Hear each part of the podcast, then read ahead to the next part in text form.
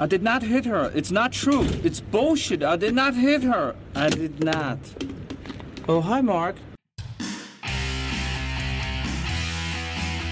Hello and welcome back to Pop Culture Brews, the only podcast on the internet where we take pieces of pop culture we love, do way too deep a dive on it, and then at the end of it, we reveal to you the beer we're inspired to brew by it. I'm one of your hosts, I'm Andrew, I'm the other host. I'm Tyler. and this is such a guest-heavy season. This is a guest heavy season, and I'm here for it. I'm so here for it. so we have we have a very special guest who I actually guested on his podcast when we first started. So special guest, introduce yourself. Hi, I'm Coulter Wilson from the Homebrewing DIY podcast. Hello. Hello, welcome. Welcome. Good health. Cheers. Cheers. Thanks for having me. Absolutely. By the way, this is my first podcast recording in the same room as someone. Wow. Ever. That is crazy. Ever? Ever. Yeah. Wow, of you were Oh, my- doing it before it was cool. I, all of my stuff is in remote. So. well, because the first episode of yours I listened to was the two British guys who brew beer with tea equipment. yes. And yeah, I mean, obviously, I'm going to be drawn to that for stereotype reasons. Um, but yeah, no, tell us, tell us about, tell us about the caster pod. Yeah, so uh, essentially, Homebrewing DIY is a show that takes the do it yourself aspect of homebrewing. We are mainly an interview show where we discuss homebrewing processes, but we also really do deep dives into equipment and DIY kind of projects. Most recently, I would say we had an episode just last week, or actually, it's not out yet. I just recorded one this last week where we have a few open source projects and we had the makers of those open source projects talking about some softwares that they've designed. So we do some of that.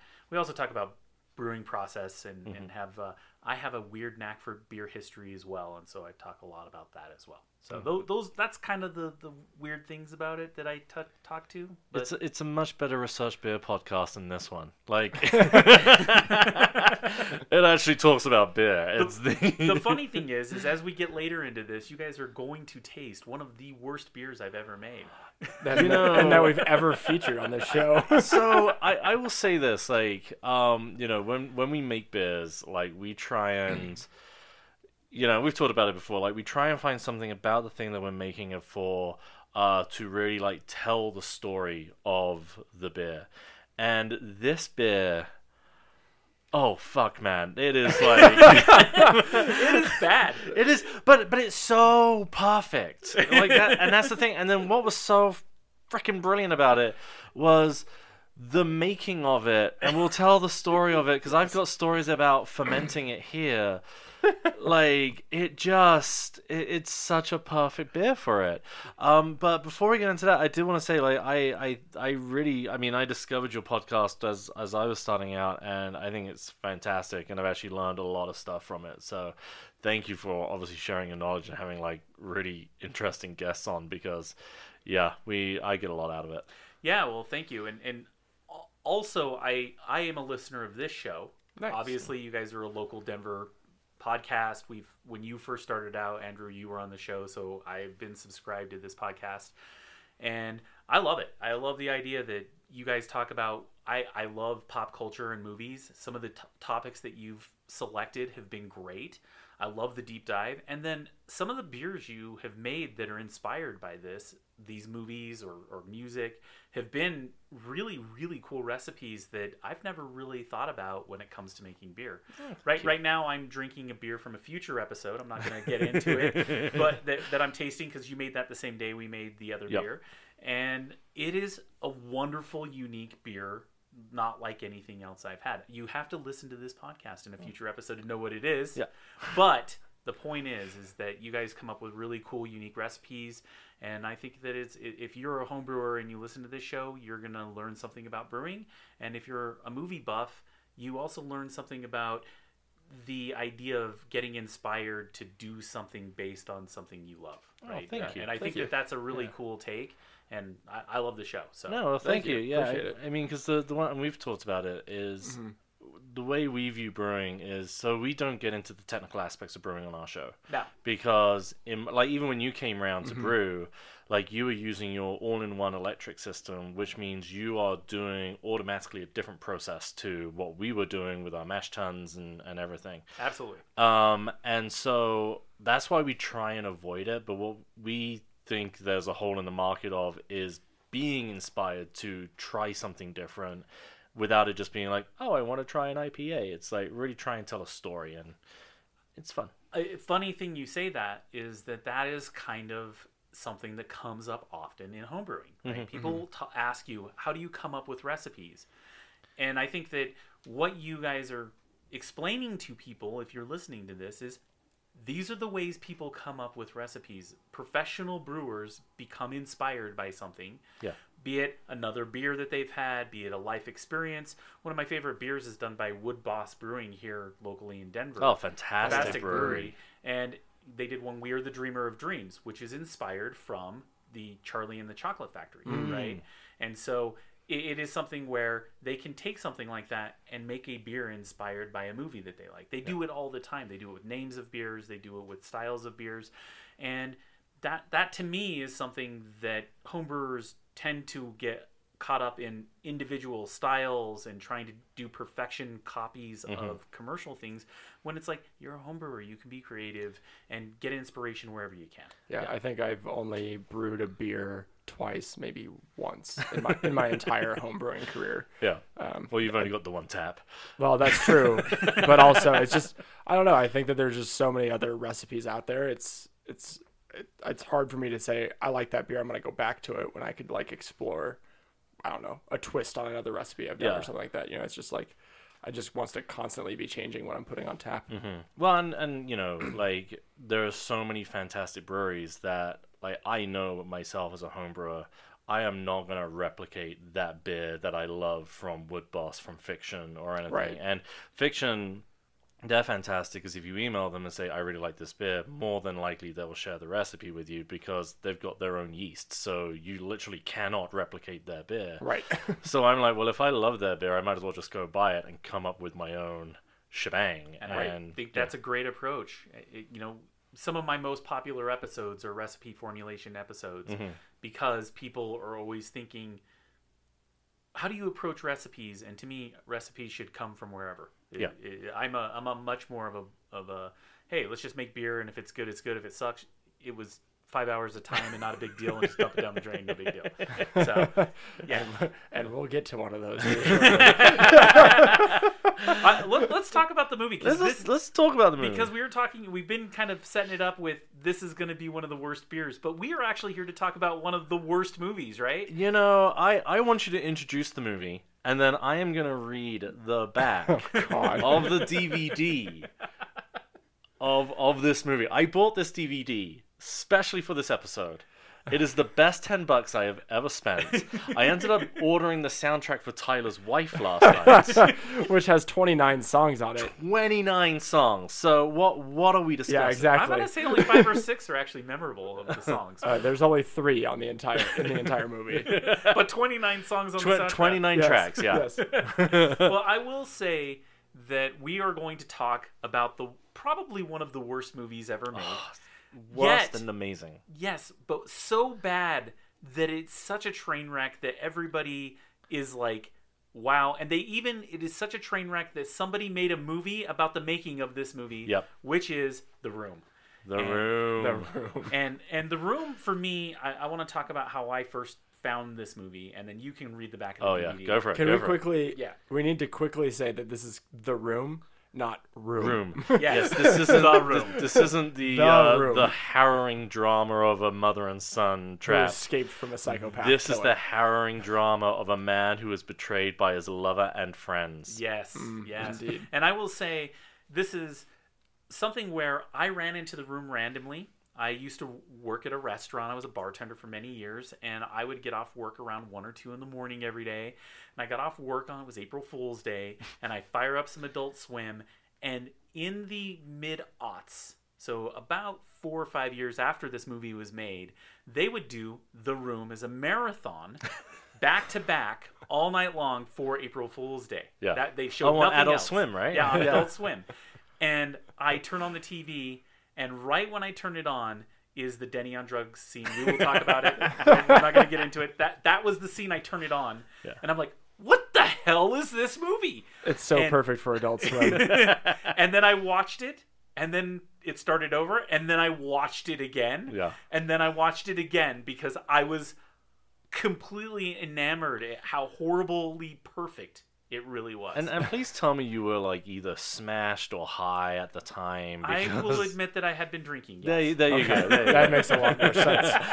Well, obviously, because it's funny because my, my sister and brother in law are obsessed with this film. They've actually gone to special screenings. Tommy Wiseau, who's the infamous writer and director and star of And this- producer. and producer of this amazing movie, like they've gone to see him speak, and so I was I've heard of this film, and so we were around friends. A few drinks being had, and I'm like, I keep hearing about this movie, The Room. Let's put it on. It's free on YouTube. Let's let's just watch it. And it was my wife, our friend Zach and Matt, and I was the only one who thought it was amazing. like they made me apologize at the end of the night, which I totally get. But like, You didn't uh, apologize when you left my house last night. no, well, what, wa- what was so funny was Erin and I were walking back to the car, and she was like, "Okay, that's actually really amazing the second time round." And it's just like it truly is. You you have to go at it with the idea of understanding what it is. Yeah. Right. And when you go at it with that type of attitude, this movie just comes together in almost sheer perfection. Yeah. And in in in so many bad ways. Mm-hmm. And so the- let's read the back of the DVD. The back of I the want to go DVD. to the back of the DVD, and then I we're, and then the then we'll talk about it. I'm we're excited. So I actually want to describe the entire cover. So the the cover is a close up photo of Tommy Wiseau looking drunk. Is it Wiseau or Wisso? or- Wiseau, Wiseau, Wiseau. Wise out. Wise Wiseau. out. It would really help if I knew where in Europe he was from and I Yeah. could work out the pronunciation. And so the tagline is Can you really trust anyone? And then in quotes, as if it's a review, experience this quirky new black comedy, It's a Riot, with no accrediting.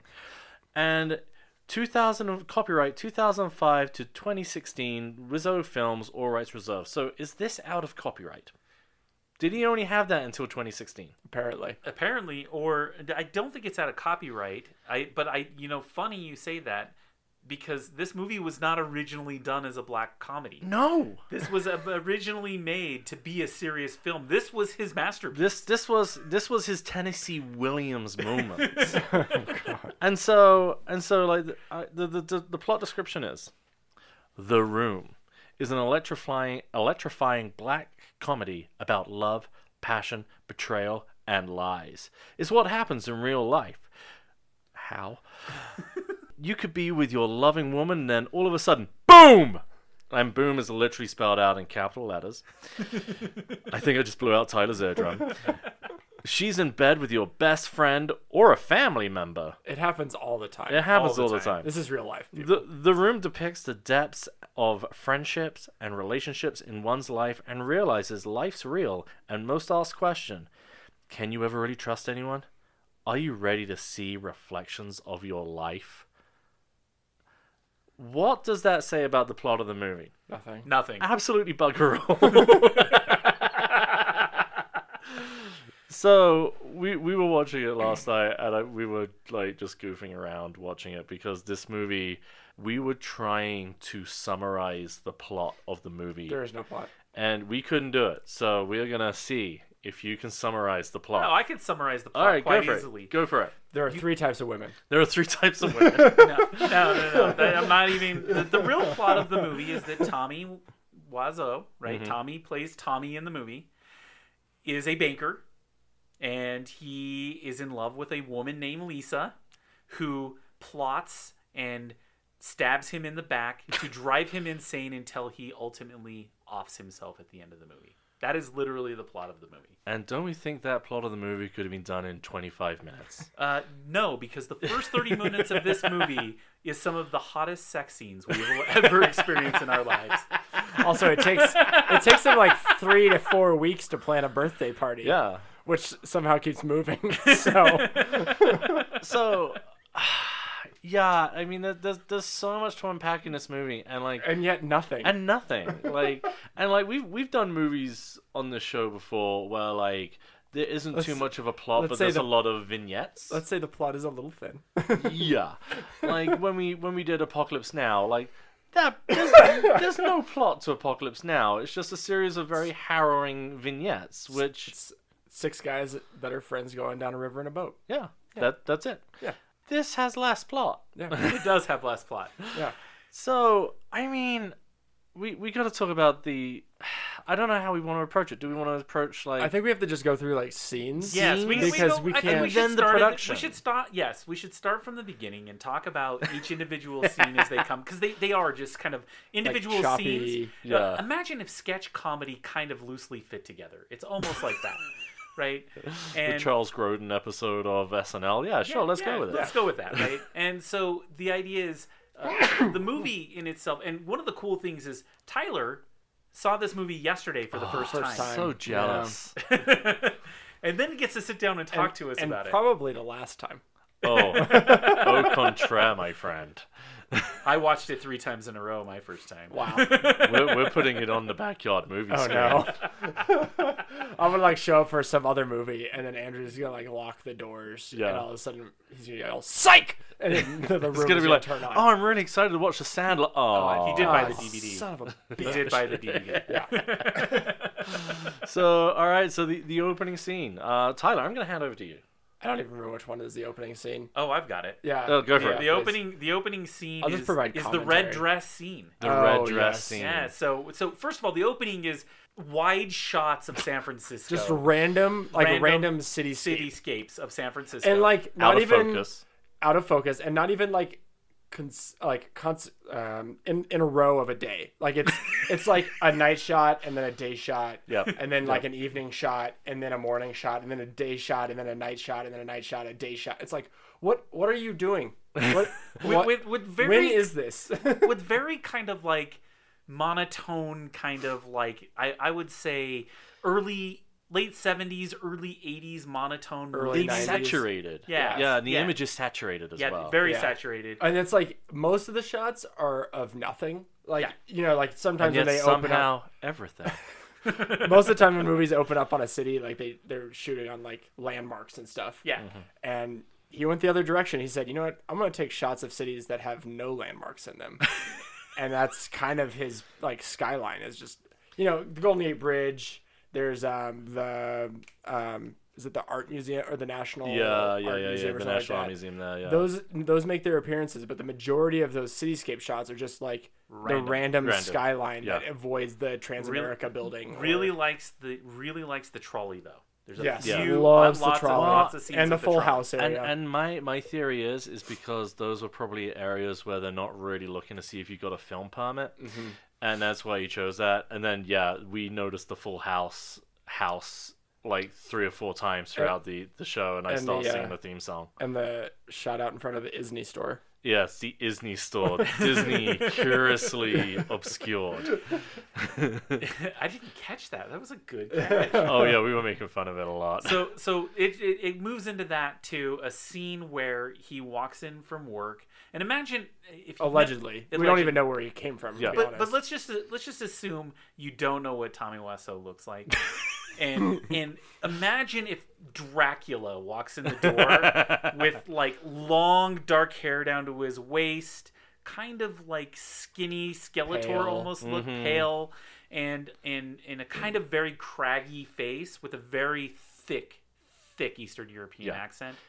And it already feels out of place. Like It- it, immediately feels out of place. He looks like the lead singer of a failed black metal band Yes. that has had to get a job. And so he comes in wearing a suit that is way too big for him Yes. and hadn't been fashionable since 1993. Keeping in mind this was filmed in Uh, 2003. every time you see this movie, I'm like, oh, this is the early '90s. Nope, Nope, it's nope, the late 2000s. nope. and yeah, and he comes in, and there's Lisa, who is his very blonde, very attractive girlfriend, and he gives her a red dress. Who's and just been hanging out on the couch. just all been day. hanging out on the In- couch in, because- the room. And well, well, let's talk about the scene of the room as well. Yeah. because it is it, this scene it, it takes place. Most of the movie takes place in this room, most of it, and it has like it, it, it's there's no furniture that isn't covered with like Like sheets. it reminds me of my grandmother's house from like the early '90s, where they have like sheets over to protect, Well- like the plastic coverings almost, except instead of plastic, there are sheets. But you're glad because later on in the movie, two people just come in and start randomly having, having sex sex. in the room. it's just like, oh yeah, that's uh, so and so. Uh, and that- so. that- They- that's fine. They come over here to study, quote unquote, Yeah. all the time.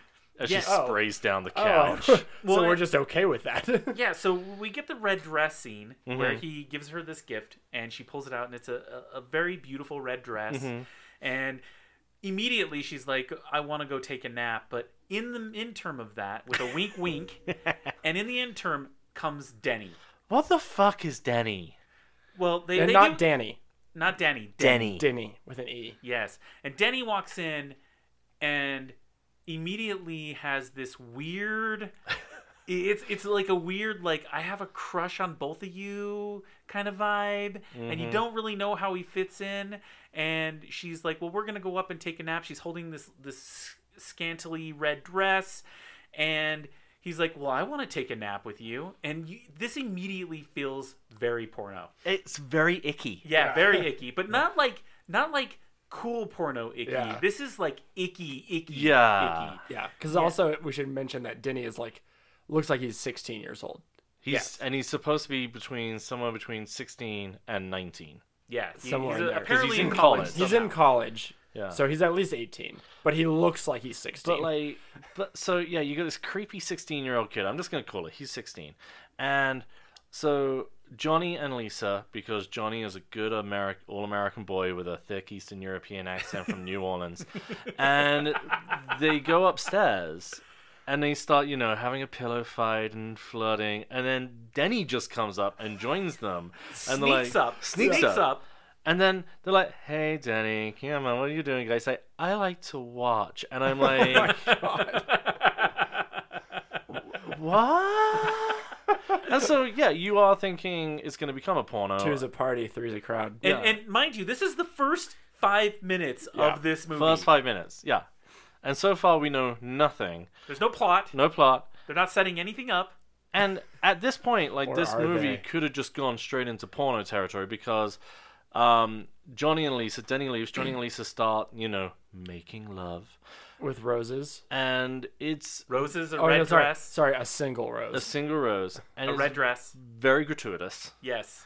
in that you see her in a state of undress and then you see him completely undressed and there's many shots of his ass and it looks like he's trying to uh, make love to her belly button yeah, Or or really her hip. yeah Yeah, yeah. maybe her hip. Yeah. because she's kind of on this weird side angle, and he's like kind of humping her hip. Yeah. and and and it's like, once again, this is like Dracula Skeletor, right, humping away here, and and and she's and and, and I will say we probably see one of her breasts. I would say.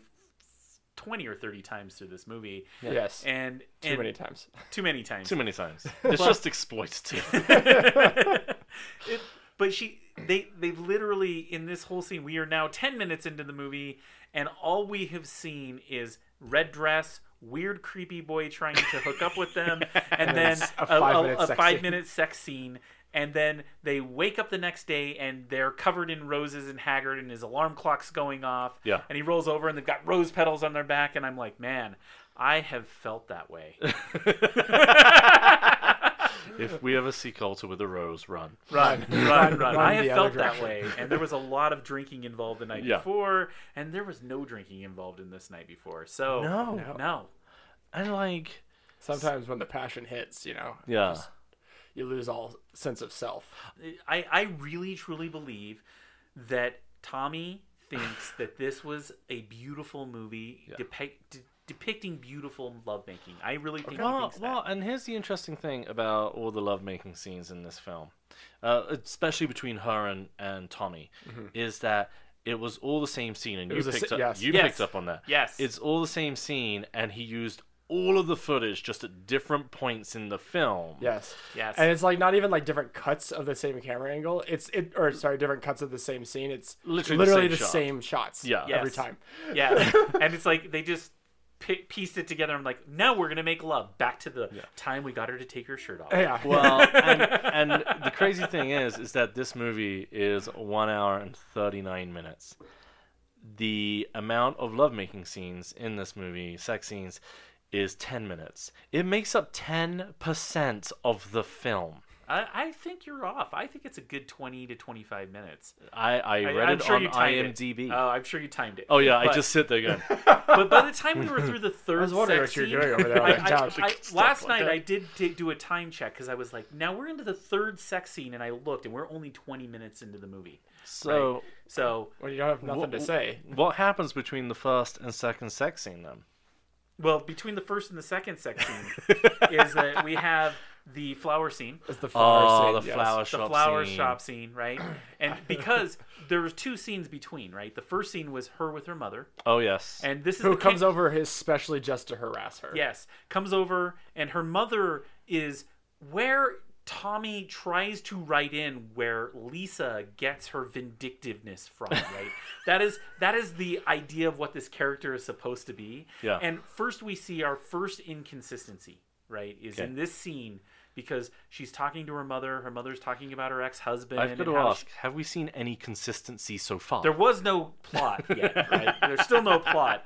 But here's the first inconsistency because there are you'll find through this movie there are decisions that are made and and, and they say them and then they never come up again. yeah. And this is the first of those. And she's talking to her mother. They're having coffee. And her mother is complaining about her husband, her ex husband, and how he hasn't given her enough because she, the idea is that you have to realize Tommy writes about women as if they are essentially only there for one thing and materialistic. And that is his view of women. And you have There's to three realize types of women. There's, three types of women. Yes. We learned that later on in the movie. Yes. yes he does tell he does talk about that in the movie but it is really almost as if the most misogynistic male wrote his portrayal of what women were like and was allowed to make a movie and only women fall into those It's like it's like unhealthy. it is unhealthy It's so Because unhealthy. we were watching it, and I was like, "Wow, this makes the Bond movies look like feminist critique." totally Yeah. totally I mean, it because and I, I want to jump to the three types of women, but there's a literal line where he's talking to one of his friends who just pops up out of nowhere. Is like, and the friend's like, "Well, oh there's hey three- Mark. hey Mark, there's three types of women. There's too smart, too dumb, and evil."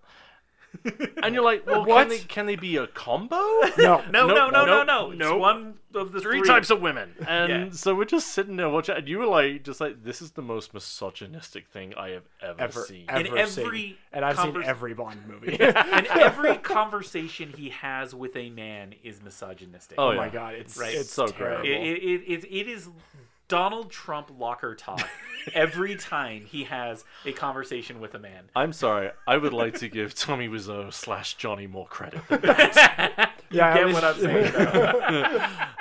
least- saying? though? so he's, he's talking, she's talking to her, she's going down the conversation of how she's out to get her man because she's evil, right? Of the three stereotypes.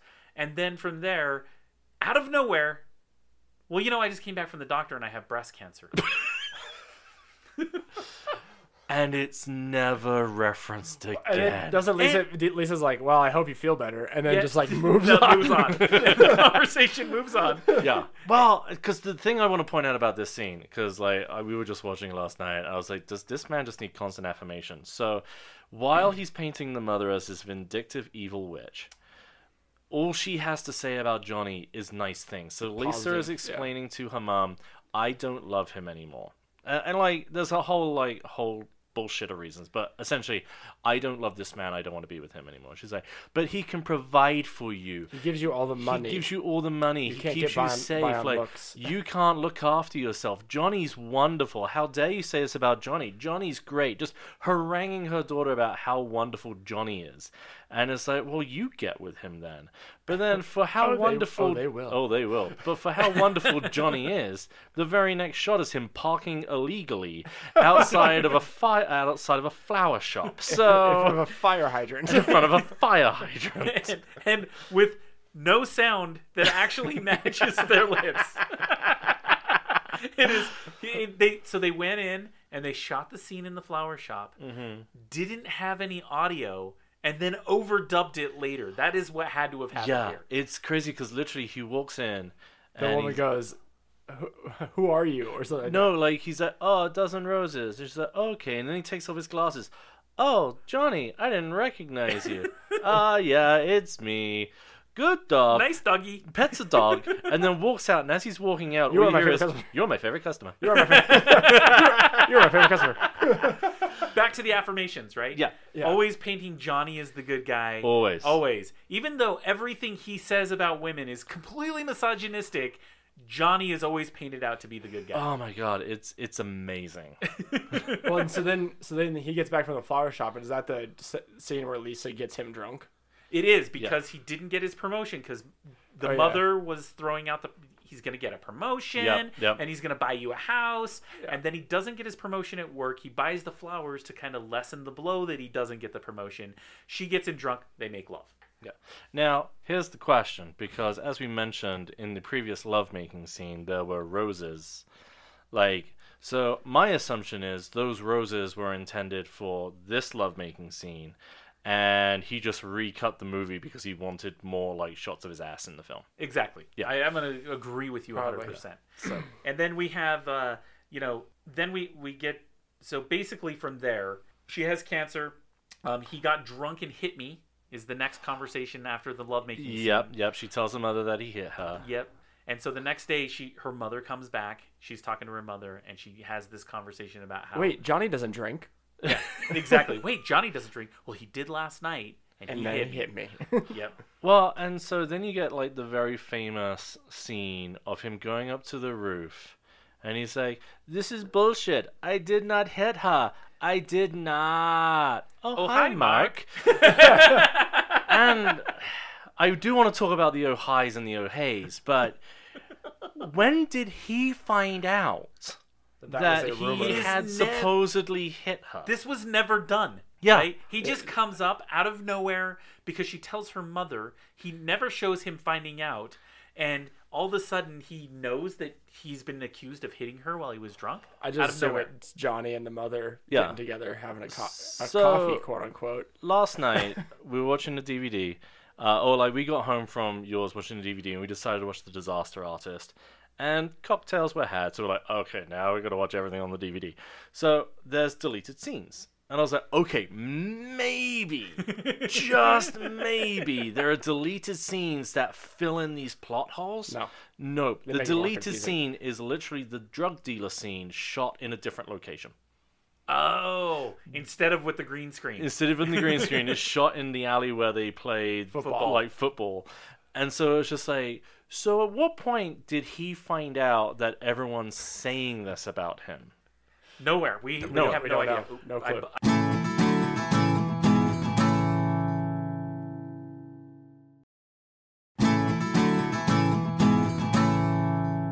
For our listeners who are like, wow, they're really jumping around the plot. No, we're not. No, we're not. Um, there is actually an important scene that we need to talk about, and that's Lisa calling Mark. oh, yes, yes, yes. And so she calls Mark, who is Johnny's best friend, played by Greg Sesteros. And we don't know this yet. We don't know this yet. And it cuts to him in his car. I'm busy. Hi, I'm busy. What's up? Oh, I really love you. I'll be there in five. I'm really busy. And and the way it's shot and the way he's it talking. looks like he's getting a blowjob. Thank you for using that. I was gonna go with the No, more. I'm just gonna cut to the PC point. Yeah, I was It- gonna say We could say fellatio. receiving pleasure Yeah, orally. no, it looks like it's like a weird cut of his only his torso up. Yeah. and you're like, is there someone else? and in he, the and car he's got with his you? head like rolled back. and, and, and He's got he's, beard- bearded sunglasses Mark- on. yeah. Bearded Mark. bearded mark. Bearded yeah. Mark. That's very important. and so then he goes round to Lisa where they make love on the stairs. But I think it's important also. This goes back to like Tony's or Tommy or whatever his name is, like misogyny, because that whole scene it's Lisa's fault. Like he like sets Oh, it yeah. up Yeah. to like look like it's Lisa's fault forcing Mark into having sex with him. At no point, her. at no point is any man blamed for their infidelity or indiscretion. No, no, no, no, no. It is always it's driven always from the, the, woman. woman's fault. Yeah. So, so we have the scene, and there's some some huge issues I have in the scene. First of all, red wine in a champagne glass. Yep. Yeah, that's that a, is that's a big issue. sacrilege. Sacrilege. And when she does it, I actually sent you guys a message on Twitter. How I was like, dare she. red wine in a champagne glass? Just drink it out of the bottle. I know, God, at that like- point. like a reasonable human being. And so she pours in red wine, I got the test back. and then she sits down with him and, and basically does a striptease for him. Mm-hmm. And then forces herself upon him as he tries to deny her her first or second um, advance on him. And even his like trying to deny her is like No, I shouldn't. Ha, it's ha, like ha. the obligatory like dance when you're on a date and Mm-hmm. you both go for the bill, you know? yeah, like, yeah, it's yeah. just like, Yep. oh no, I should okay. Fine. And Uh, then you you, win. you and then we have actually there's the third sex scene right there on the stairs. I gotta point out something that Tyler's wife said last night. so the sex scene is happening, and she just looks and goes, "Ugh, that is so uncomfortable." and I just remember looking at her and going, "Care to go on?" No. I can cut that if you would like. me to. You don't have to cut it. You can leave it Alright, in good. there. Thanks, man. Thanks, man. I just thought I'd check that with you. No, that's fine. But yeah, it- the, yeah. So there's that scene alone is so, and it's it's it's a weird, creepy sex scene that Yeah. is all. It, it is it is not. It doesn't look comfortable either. yeah. And and then in the end, we then cut to the roof scene. Well, also, Oh, you also like it's also uncomfortable in the sense that we've just spent the last ten minutes learning that Mark is his uh, his best friend. yeah. Yes. So it's just over and over again that's pounded into your head, and it's like, oh, they're having sex then. Okay. Well, well, guess and that's like, happening. and well, and the thing is that we kind of touched on it last night. Like, we realized some of the movies we've watched for this show, like the '80s action movies, always have these gratuitous sex scenes. Yes. Mm-hmm. Mhm. Like Terminator and Highlander are the two that obviously come to mind, and they're just like, or in Bond movies. or any, but well, no, but like those two in particular, like they're Yeah. just gratuitous. yeah, Mm. it's like over the yeah. It's over yeah. the top, and it's like, but they had the decency to only have the one. Yep. Yes. And this one's like, yeah, we'll just keep going. Yes. yes. We are now on number three. Right. We're now on number 3 We're 25 minutes in. yes. We've now had a 25 minutes in. third Massive sex scene. Yes. We've And- got an hour and 14 left. the good news is Again, try- after about 30 minutes in there are still sex scenes but far fewer one Far after fewer, another yeah. after about 30 minutes Yeah. Again, I dare you to tell me it's not a softcore porn. They just ran out of money. Not taking that dab. and then we get into the roof scene where we do the i did not hit her i did not hit her i did not oh, I-" not. Oh, I did hi, Mark. not. and Oh, hi, this, Mark. this is a scene where we also first see the football Yes, the infamous football. yes the football shows up throughout the movie i'm gonna call out every time the football gets pulled out by the way Yeah. and and first of all imagine these are all filmed the, the roof itself is always the same se- setup Yep. it's it's a little shed that they walk in and out of and it is on a, a, a in a s- in a stage with a green screen backdrop Yep. so here's the thing. And, and if you've seen the disaster artist, they really bring this up in the disaster artist, where they talk about how they were in San Francisco filming this movie. They could have just done a lot of these scenes outside in the city. And he was like, No, we're making a movie. We're going to do it on a green screen. it's It's a real Hollywood movie. It's a real Hollywood movie. American movie. and so a scene that did not need to be filmed on a green screen is, seen, is filmed on the green screen. Also and throw the out that they- background changes. Yeah, I was gonna say the back, the green screen changes. Yes, it like does. the the shots of it, it, it's this. I guess it's the same background footage, but like the angle of the shot Yeah. is different, Different. because some shots you can only see out to the hill of whatever's behind the apartment roof, Mm-hmm. and then other ones you're like looking down into what looks like a shipping container like lot. I'm gonna go with when uh, he was in the editing room and they had an editor. I am sure Tommy Wiseau was there with a gun to his head, going, "No, do not change that any differently than that," because no editor in their right mind would have let a lot of this stuff Well, go. and so It's like the simplest fix too. I mean, it's my, my favorite thing about the editing of this movie was apparently, and again, read a lot of this on IMDb just to give credit where credit's due, but like apparently the editor went to him and was like, "Look, I was editing like another sex scene last night, and the shots of your ass scared my wife. Can we use less of them?" And he was like, "No, in fact for that comment, put in two more. put in two more." And that's why we got him walking to the door. And then uh, in this show, we we have the football, and then we have the basically after this scene, they, they have a conversation about Women. women A and very respectful, very respectful This is, conversation this about is the women. one where the three types of women come Three out. types. Oh. Yep. Because is this the one where this isn't the one where uh, Mark is talking about? Oh yeah, this girl was carrying on with twelve guys, and No, no, one no, of them. that's- okay, that's, that's later. towards the- All That's right. later. That's Okay. later. But this one is where he's like, "Well, I kind of met this girl, but it's not really. I, I'm not. it's not Oh, working yeah, out, yeah, right?" yeah. This is where he's still trying to like not have it happen again in Mm-hmm. his mind, right? And then But that damn tramp. yes, and then we go right to the weird couple studying in the in the Yeah, in the what room the fuck is this Yeah. scene? I do not understand this scene. So s- s- this this couple with the come chocolates. in. This couple come in. They're like eating chocolate truffles off of one another, nearly like, choking. Like big chocolate And truffles. now I will s- I will say this from my understanding of adult movies, from what I've heard. Uh huh. the way the guy acts in these scenes, I'm like, all right, this might actually be an adult movie. Like that's Yeah. his level of acting. Yeah. Yeah, We did forget one scene before that, Oh, though. I- God. is it an important scene? It is. there not such a that, thing it's in not this that room? important. It- we forget the scene where she answers the door and it's Denny, Oh yeah. and he asks to kiss her, yeah. Oh, yeah. and that was the whole scene. that was the scene. Well, will you tell uh, Johnny that I came around? and then he left. And then he's like, on. Now, okay, but let's let's give it up to Denny to give credit where credit's due. At least he asked. At Yes, least he it's did true. ask. He goes, "Can I kiss you?" No. And she's like, "Go away, you brat." what is this dialogue? I forgot about that. And then we get into the we do not the hate couple. her scene, and then the random couple Yep. and I, I'm like, so the, the thing is, is at first I'm like, is this his idea of comic relief? Because remember, this is supposed to be a Yeah. serious movie. Yeah. Is the scene with the couple with the chocolates comic relief? Because then the mother comes in, and then he has to run back and grab his underwear. Yeah. Because they get caught. Yeah.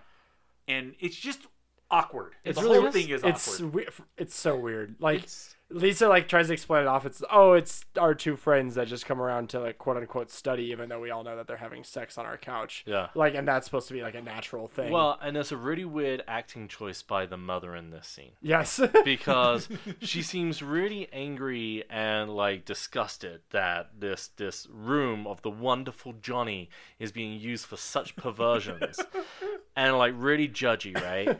And then like he comes in, gets his underwear, and is like, "Oh no, my underwear!" And then she and, then Lisa she's, just like, start laughing. Oh. start laughing, like.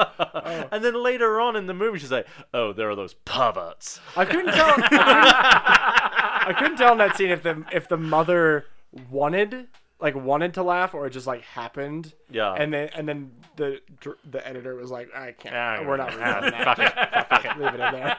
we'll just leave that in there.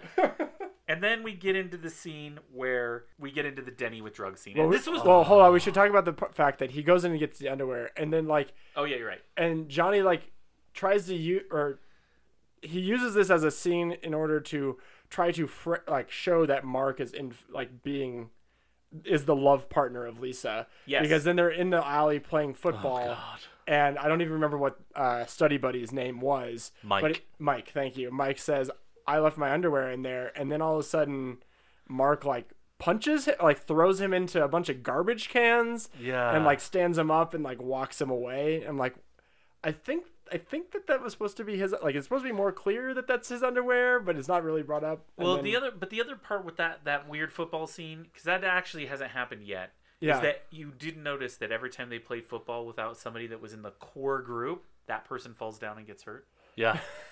I did not notice that, but that's I hilarious. mean, now you mention it. now that you mentioned it, I, Yeah, I like- totally see it. When when I watch this movie later, I am pointing that out to Aaron.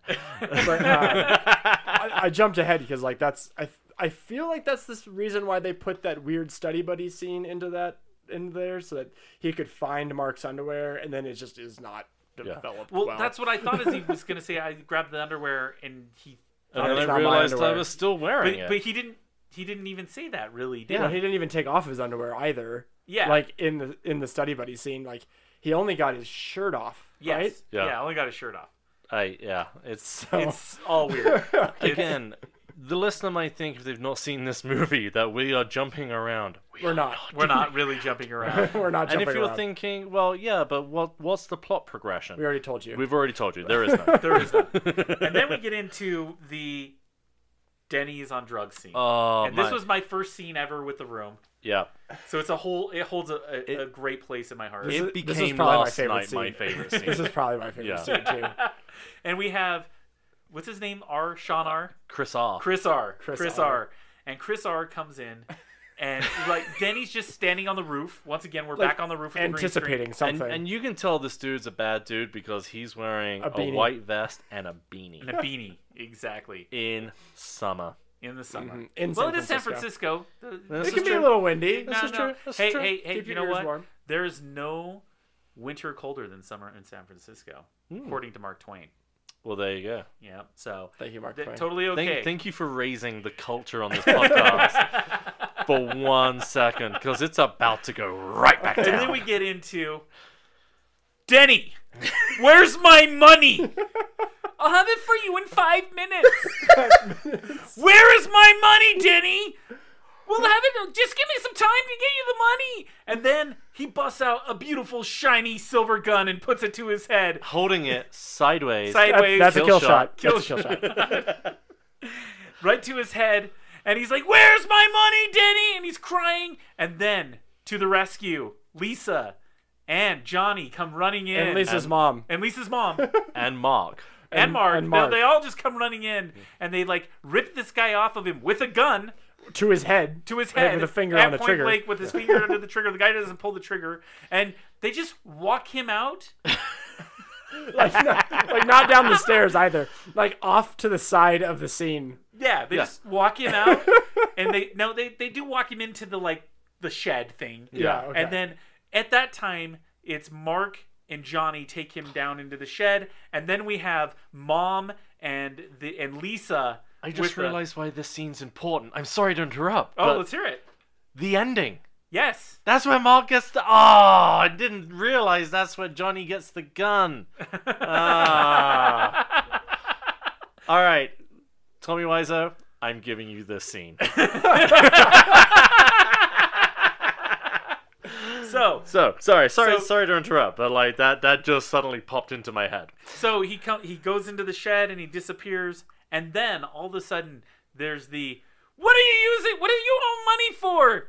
And this is I borrowed. I bought some drugs. I bought some drugs. What kind of drugs, Denny? You're kind not of my fucking mother.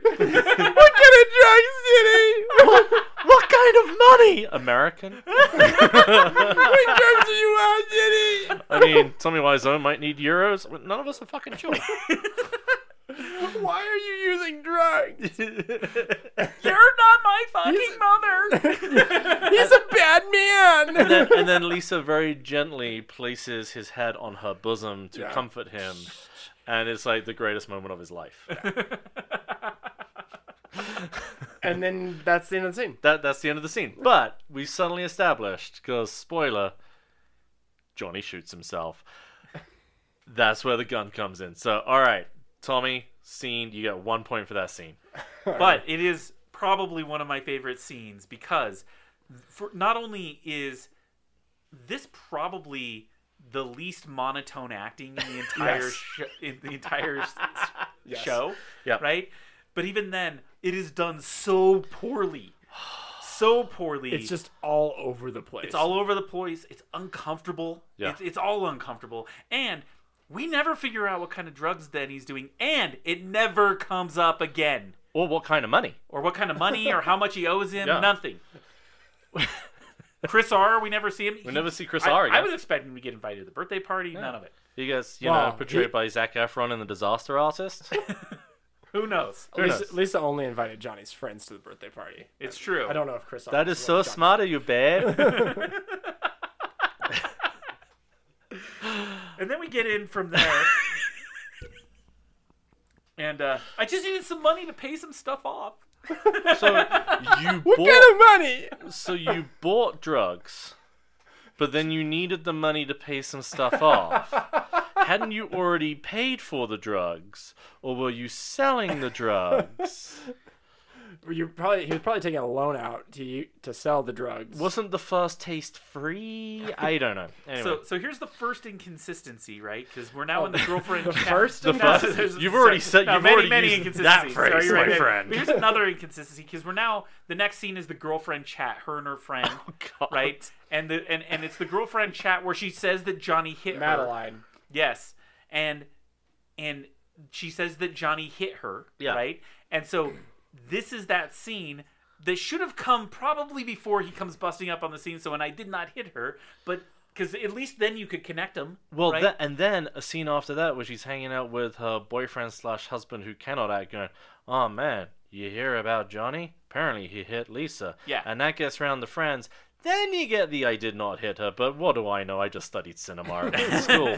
yes. So so we're, the timeline is so broken here, and here's a place where it could have all been put Yeah. Mm-hmm. together with some correct editing. But once again, I think that Johnny was probably I'm sorry, Tommy was included in, which is Johnny, and which would have been included in that, and was like, no, we need the scene here. Yeah, Right, because all it would have taken is just some swapping. Because none of these scenes really Like, need match to be up. in any real order. Yeah. just at least a little bit before another. if you had the ability in like a DVD player to put this movie on shuffle like you would a CD, you would still Feel get like the you same watched the same movie. understanding Unless- of this movie. Unless the uh, suicide scene gets thrown Well. randomly in there. Although I will say one thing we missed about the b- in very beginning of this movie that I want to bring up. You know how movies these days have like 20 production logos? Well, there are two production logos for the exact same company. And then the opening credit for Wiseau Films and then the opening like on the black screen credit is Wiseau Films. So it's technically 3. yeah, there's three So- mentions of Wiseau films Yeah. before you even get to the opening credits. And if that isn't a forewarning for you, there you go. And then we we get done with that, and then we get into the next scene, which is the argument. Oh, the arguments. The argument where he actually starts to try to defend himself from saying he did not hit her. Yep. Right. And so and probably the most iconic line in the entire film. it, it, it's it's iconic because it is mirroring an iconic performance by one James Dean in um, Rebel Without a Cause. Re- no, No. is it Rebel? Yes, it is Rebel Without a Yeah. Cause, where he screams at his parents, "You're tearing me apart." Which, if you haven't seen Rebel Without a Cause, Great movie. Fair. it is Fantastic movie. one of the best movies you'll ever not, see. not the movie we're talking about right now. Not the movie we're talking about, but uh, in so in the Disaster Artist, it's shown that Greg, who plays Mark, otherwise known as Babyface, um, shows Tommy Wiseau this movie, and they they obviously showed that iconic moment. And so I'm I'm gonna hand it back over to you guys because Tommy really wants to have his James Dean moment. And he does. He does. he does. And and here's the key. Does he? Oh, he does. because it's on every t-shirt if you go to ysoho.com. Oh, I- everything's on sale right now, folks. Twenty five percent off. I was looking this morning. I was looking for a Christmas gift for Tyler. You know they sell the tie. Oh, Tie.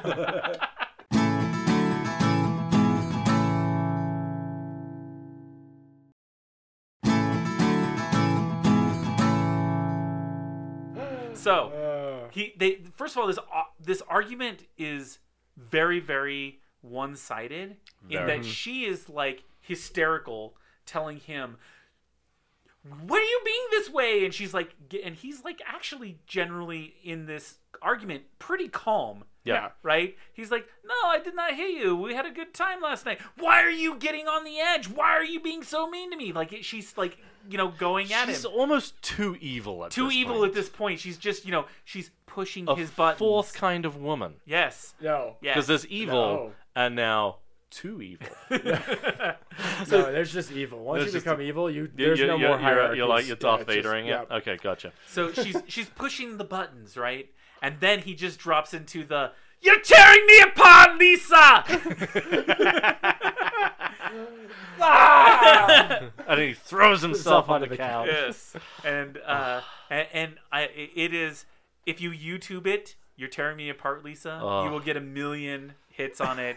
it is a scene that everybody should see because of its sheer and utter ridiculousness. Yeah, it, I mean, it, it is up there with the greatest lines, or frankly, my dear, I don't give a damn. No, I am your father. It is that level of just wonderfulness. It, only if you were looking at it, if you wanted examples of the worst examples. Yeah. How not to do How it. not Yes. to do things. It Yeah. was so good. Well, no, so, have you? Do you know the famous scene from Trolls Two? Oh my God, they're eating him, and now Yeah. they're gonna eat me. What Wait, would what? you? Okay, so what I I'm- have kids. Oh, okay. So what I'm gonna do? I know, is- but Andrew doesn't. That's why I'm like. He loves Disney. oh no, Oh no we no just no said no that's no in no DreamWorks. not not not Trolls the the infamous low budget horror movie Trolls Two. no. No, Troll 2. Oh, is it Not Troll 2? Trolls 2. Troll 2. Which is up there with The Room in one of the worst movies ever made. Wait, is that on Netflix? Probably. Probably. I think I might have seen that movie. It's So real bad. There's this line reading. They're eating her. And then they're going to eat me. Oh my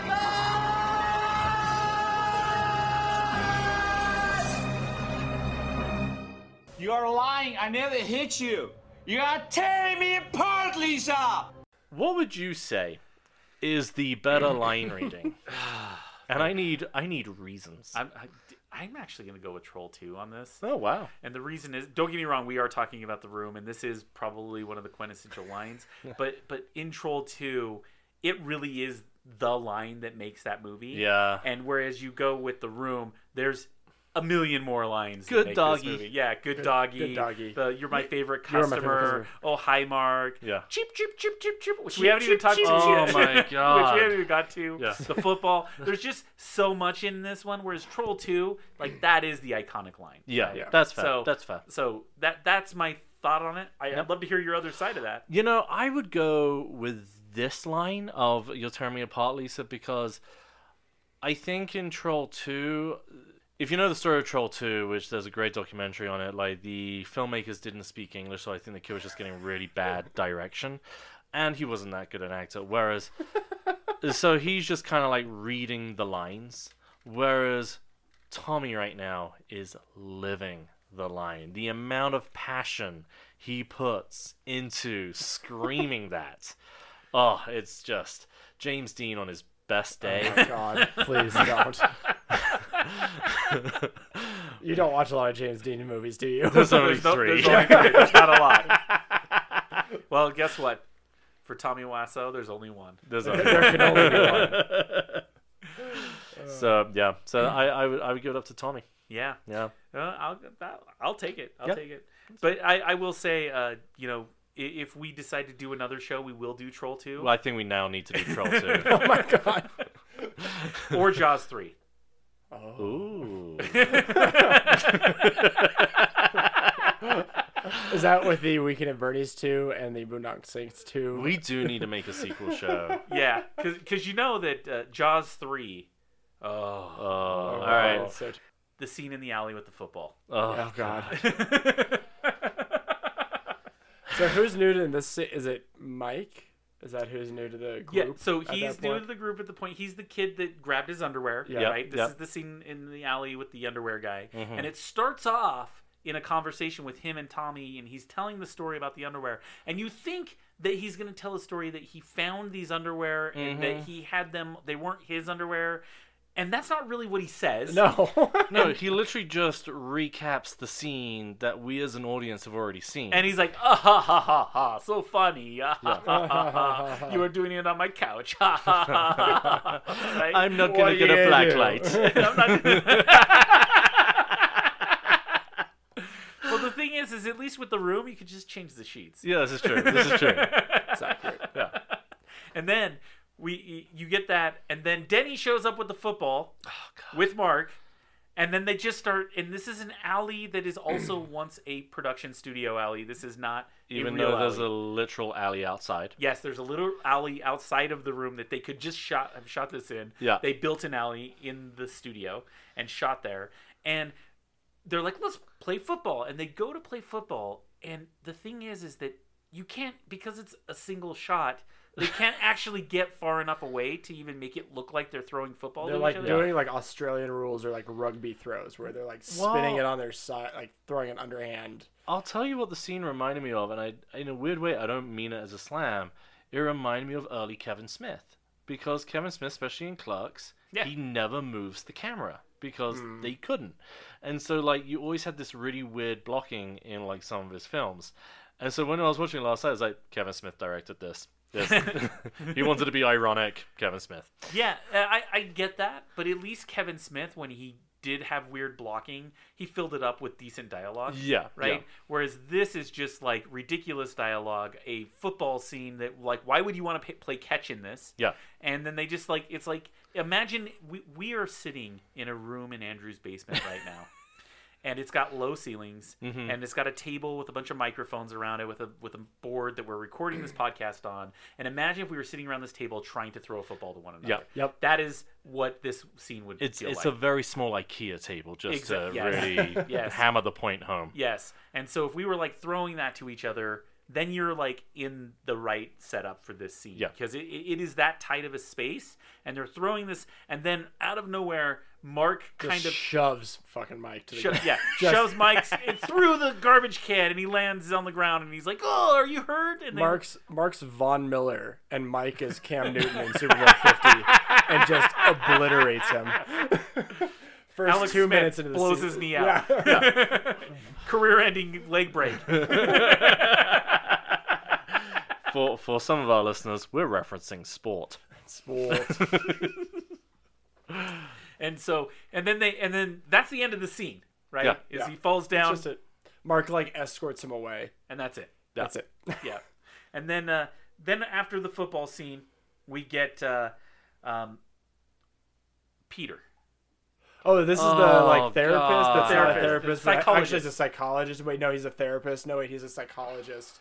Wait, are you paying me? No, I'm not paying. Wait, like what? So Oh this is a weird scene. You walk in and you have Tommy sitting by the. Yeah. Sorry, it's not Tommy. Johnny sitting by the, by the, uh, by the fireplace, Fireplace. With, with this guy who's kind of like wearing glasses and a full-on suit. So you and can they're tell like he's having smart. whiskey together, right? Yeah. And even though Johnny doesn't drink. yes, Very Johnny important. doesn't drink, but they're drinking. Yep. And we don't know who this guy is. He's never been introduced. He's just randomly sitting there with this guy. Yeah. And they're ta- and he starts to talk about how he thinks Lisa's cheating on him. We didn't talk about the scene where Tommy's sitting under the stairs and hears his hears Lisa say to her mother that she hasn't been faithful and he overhears them and then he goes and puts the tape in the Oh recorder. yeah, he he basically wiretaps the house with, With a cassette tape. that probably only has an hour and a half of Yeah. films Uh, or keep in mind this It's is a phone tap. 2003, but Yeah, you know. and, and, and it's a, it's a cassette tape phone tap, and she still has a wired landline. Yep. Nobody has cell phones except for Mark. Mm-hmm. And then she goes and he goes and puts the tape in and hits record. And the reason it doesn't is because it only records when they're on the phone. it's a phone tap. Ah, So when she gets on the okay. phone, it's supposed to start uh, I, recording. I thought that they were, he was recording the room, No, it was recording. which would have the made phone. a lot more sense in the entire like name of the film, entire like No, plot he's of just the movie. recording the phone. That, which is why when we get to the scene when he plays the tape, Yeah, I it mean, only has that one yeah, part. I get is it why. now. Okay, so he goes and record and he puts the tape in. That happened before the football scene. Yeah. but the point is, so he, He now know- knows. He now knows that she's not being faithful, but she, he doesn't know with who Yep. right? He has no proof, but he's got his his his doubts, and now he's talking to Peter while they're having whiskey by the fireplace. non-alcoholic whiskey. Not Non-alcoholic alcoholic, yeah, whiskey. I'm sure because he doesn't drink Colty. cold tea, and uh, and and he lets him know that he's a, psy- he tells us that oh yeah Peter you're my friend you're a psychologist well yeah but I'm your friend I shouldn't you know all I've been telling you is you know you guys should probably just you know you should talk to her about it right he's the only rational person in this entire show Stop being such a psychologist. yes But you just wanted him to Be be. a you just wanted his advice. and then Mark comes in Ah. and then it's him and Mark and Peter the psychologist which somehow I get the vibe that Mark doesn't like Peter for I don't know why, but I just got that vibe when Mark walked in the room. yep. Yeah, and then they were talking, and and Mark is kind of uh, talking about how he's been dating a girl that might be married, and and is he's not really comfortable about it. He's kind of beating around the bush. Tommy not really, or Johnny not really trying to push into it anymore. He's just like, oh, you'll be fine. You just just find you another girl. You you're so young and and and single. Just do what you gotta do. There are three type of women. Yeah.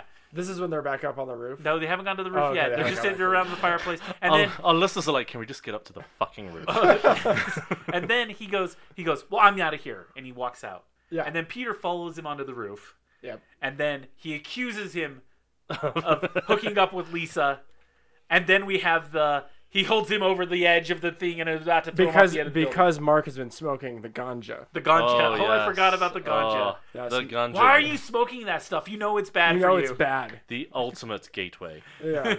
and all of a sudden we turn into a PSA. Well, Denny was the one doing drugs. I don't get. it. Well, he was buying the drugs and then sold them to Mark. Oh. Ah. I'm guessing that's probably what happened here. Point number two, Tommy. Point number two. Really, this movie is not about infidelity. This movie is The Wire, as told by Tommy Wiseau. This movie, you just have to try to find the connections to each scene. So then he so then he holds him over the edge of the building and he's got him the over the, drugs. edge and he's and, he, and then he lets him back onto the roof. Yeah. And then he he about kills this guy. he literally almost kills this guy and the guy's like, "Oh, you know, what can I do to help you, man?" he's like Still very rational. very, Very rational, rational. Very and, rational. and but but like is still like cares about his friend after his friend almost threw him off the roof of a building. Like, he knew his friend was in his right mind. He was on the dope. He was on the dope. So the next scene is that the, is the next scene the one where they're all in tuxedos? What I love is like we can't just be like, oh, and then this happens, this happens. We're like, oh wait, so is this the next Yeah. scene? Yeah, it, it, there's no timeline because I could talk about any of these scenes out of order and it wouldn't Yeah. matter. Yeah. Right. Yep. And then Because the next one is the tuxedo scene, right? Because I'm like, well, they're, Oh, because they're Mark getting- shaves his face. Yes, and they're all in tuxedos, and I'm like, oh, they're either getting ready. Like we've skipped, I don't know, a month into the future, and they're like getting ready for his wedding. no photos for the wedding. Oh, is that what it's was it? wedding photos. And Okay. they're in the tuxedos. That- and, and was Mark that is ever his best mentioned? man. It is mentioned. He goes, I "Oh did yeah, not we're hear getting ready for the that. photos," and and they're getting their photos, and that's when you first hear the. And hold on, quick pause. If you get married, you have photos on the same day as your wedding, unless you're doing like the um, the stuff with your wife. No, And they that- do engagement photos pre. But you, yes, the but men like, always do their photos on the but, day of the wedding. but the in their engagement tux. photos are with you and your spa- like significant other. You're not doing them with the wedding party. No. no. No. So well, that's bridal fucking photos. Bridal, whoa, whoa, whoa, bridal photos happen before, right? Like, like- yeah. but it's only like her in her dress, and, the, My- and my you're- point- I'm not involved. Well- Welcome point to pop is- culture weddings. Yes. My point is, there should not be four other people in tuxes for engagement photo shoot. yes, there shouldn't be. But so, so we. Remember, I don't know a lot about weddings, but I never know getting- that much. I love how fucking contentious this just got. We have no idea. They're all we know is they're taking photos just- for the wedding of some sort, and I they're wearing I- tuxedos. I just turned up to my wedding day and stood where I was told.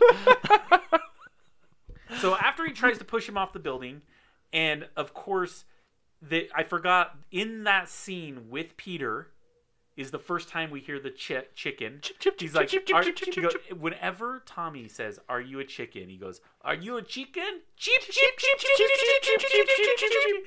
So that's the first time we hear that line in the movie. And Is he a big Arrested Development fan? oh, Has anyone in this family actually heard of chicken?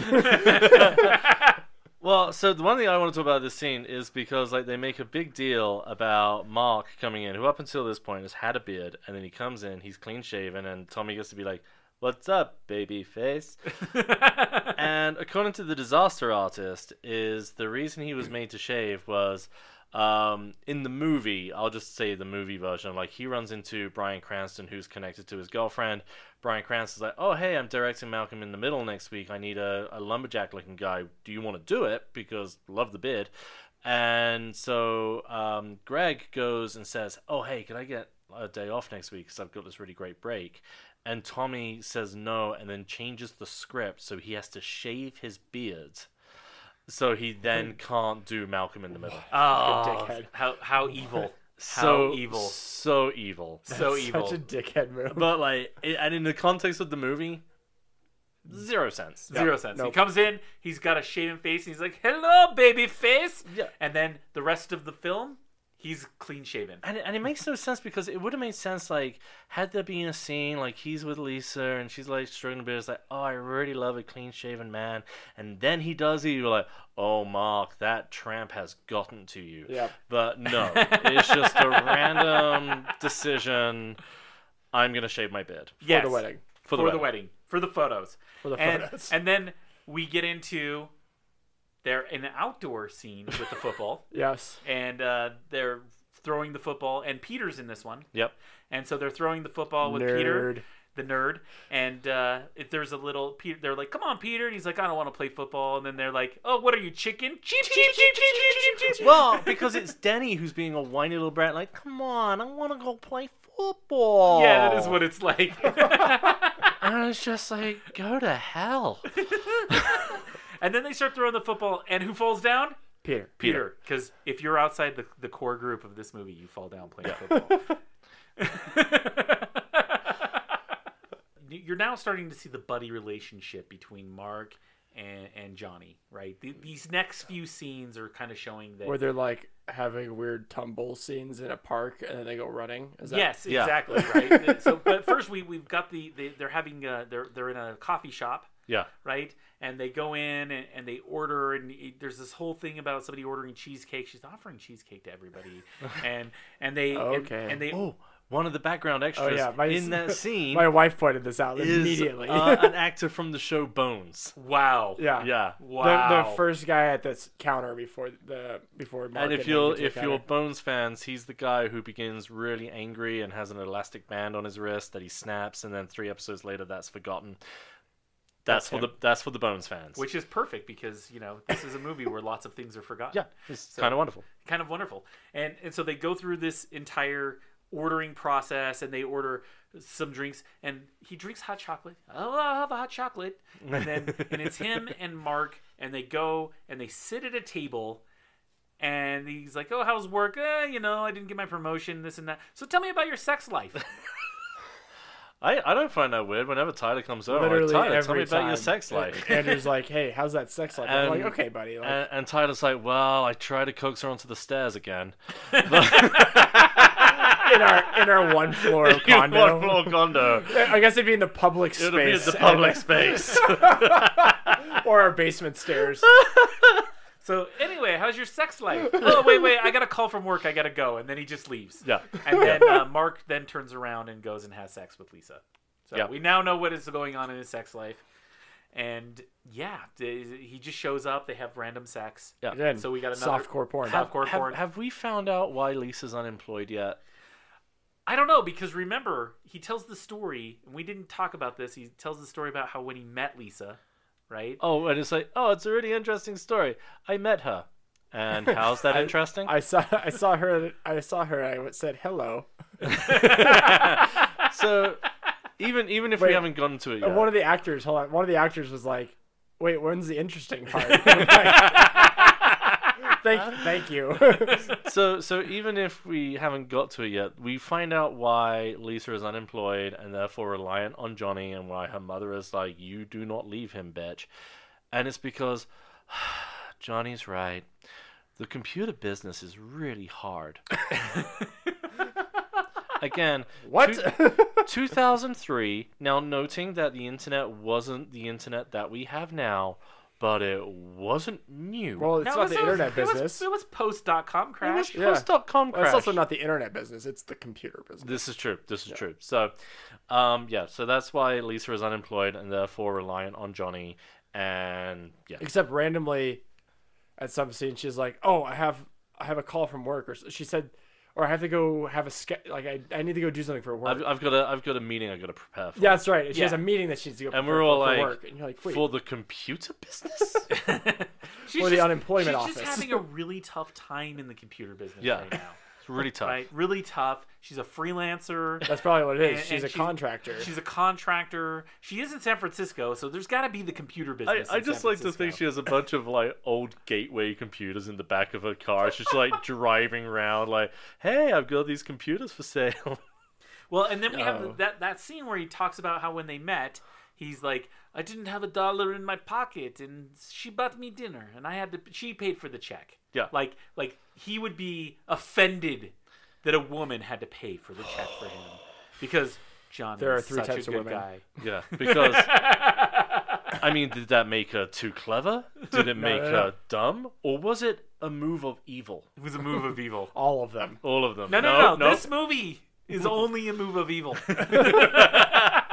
I gotta say, like Lisa, like in this movie, like if if one is to be really cultured, she makes Lady Macbeth seem reasonable. Like, she is so like in in Johnny's world, she is so fucking evil for no, reason. reason. There's No no, reason. end game here. None. And the end game is because I just want to do what I want. Yeah. And Johnny's not exactly. And at no point do you see Johnny be like, "Hey, babe, you're spending too much." Like, at no point does he like, other than you're tearing me apart, like reprimand her for her lifestyle, tell her that she's spending too much, drinking too much, hanging out with her friends too much. He thinks she's on a pedestal and she can do whatever the hell she likes throughout the entire movie. If anybody's spending too much, it's it's him. It's him. I mean, he's going to flower shops every day. He Yeah. bought like a little scantily clad Red red, dress. dress. Instead of working, he's Instead of sleeping with his working. girlfriend in the middle of yeah, the day. I mean, yeah, th- he's the one with the issues. He She- has a lot of issues. I like she to should be think he's in crying. a lot of credit card debt. Because he's paying. Because he's paying for Denny's college. I was just saying, and also one can only assume that he bought the football. yeah. Because it's revealed he's paying for Denny's college and paying for like Denny's 16. apartment. Who's sixteen? It's weird. And then we get into after the sex scene with Lisa. Then they go back to the park. More football in the park. Mm-hmm. We're now not just football outside. We're now football in the park. It, And- it's like random tumbling scenes though. Yes. It's like very weird. Very weird. Little, there's a chicken in there with a little cheep cheep cheep cheep cheep. And it's like a and- sky shot of them playing football. It's like not even up close. Yeah. It's like, oh, I think that's them over there on the hill playing football. Wait, wait, does he does he look like a vampire? Yep, that's Yep, him. that's him. Yep, that guy looks like a Actually, vampire. speaking of vampire, there is a deleted subplot that he wanted to do where it revealed he was a vampire and he makes his car fly, but they couldn't work out how Ah, to do it, so he they dropped would have made the movie so much better. I, I would have loved that like Grease ending when the car just starts flying at the end of Grease because Sandy's dead and this is all just a fever dream. Um, because she drowned on the beach. It look it up, people. Like I would have loved it if like after he shot himself, he like rose from the dead and goes, "Okay," okay. and just walks out again. So then we get into the random race in the park where him and Mark are just going for a run. Yep. And it's just a running scene of him and Mark, no apparent run. reason.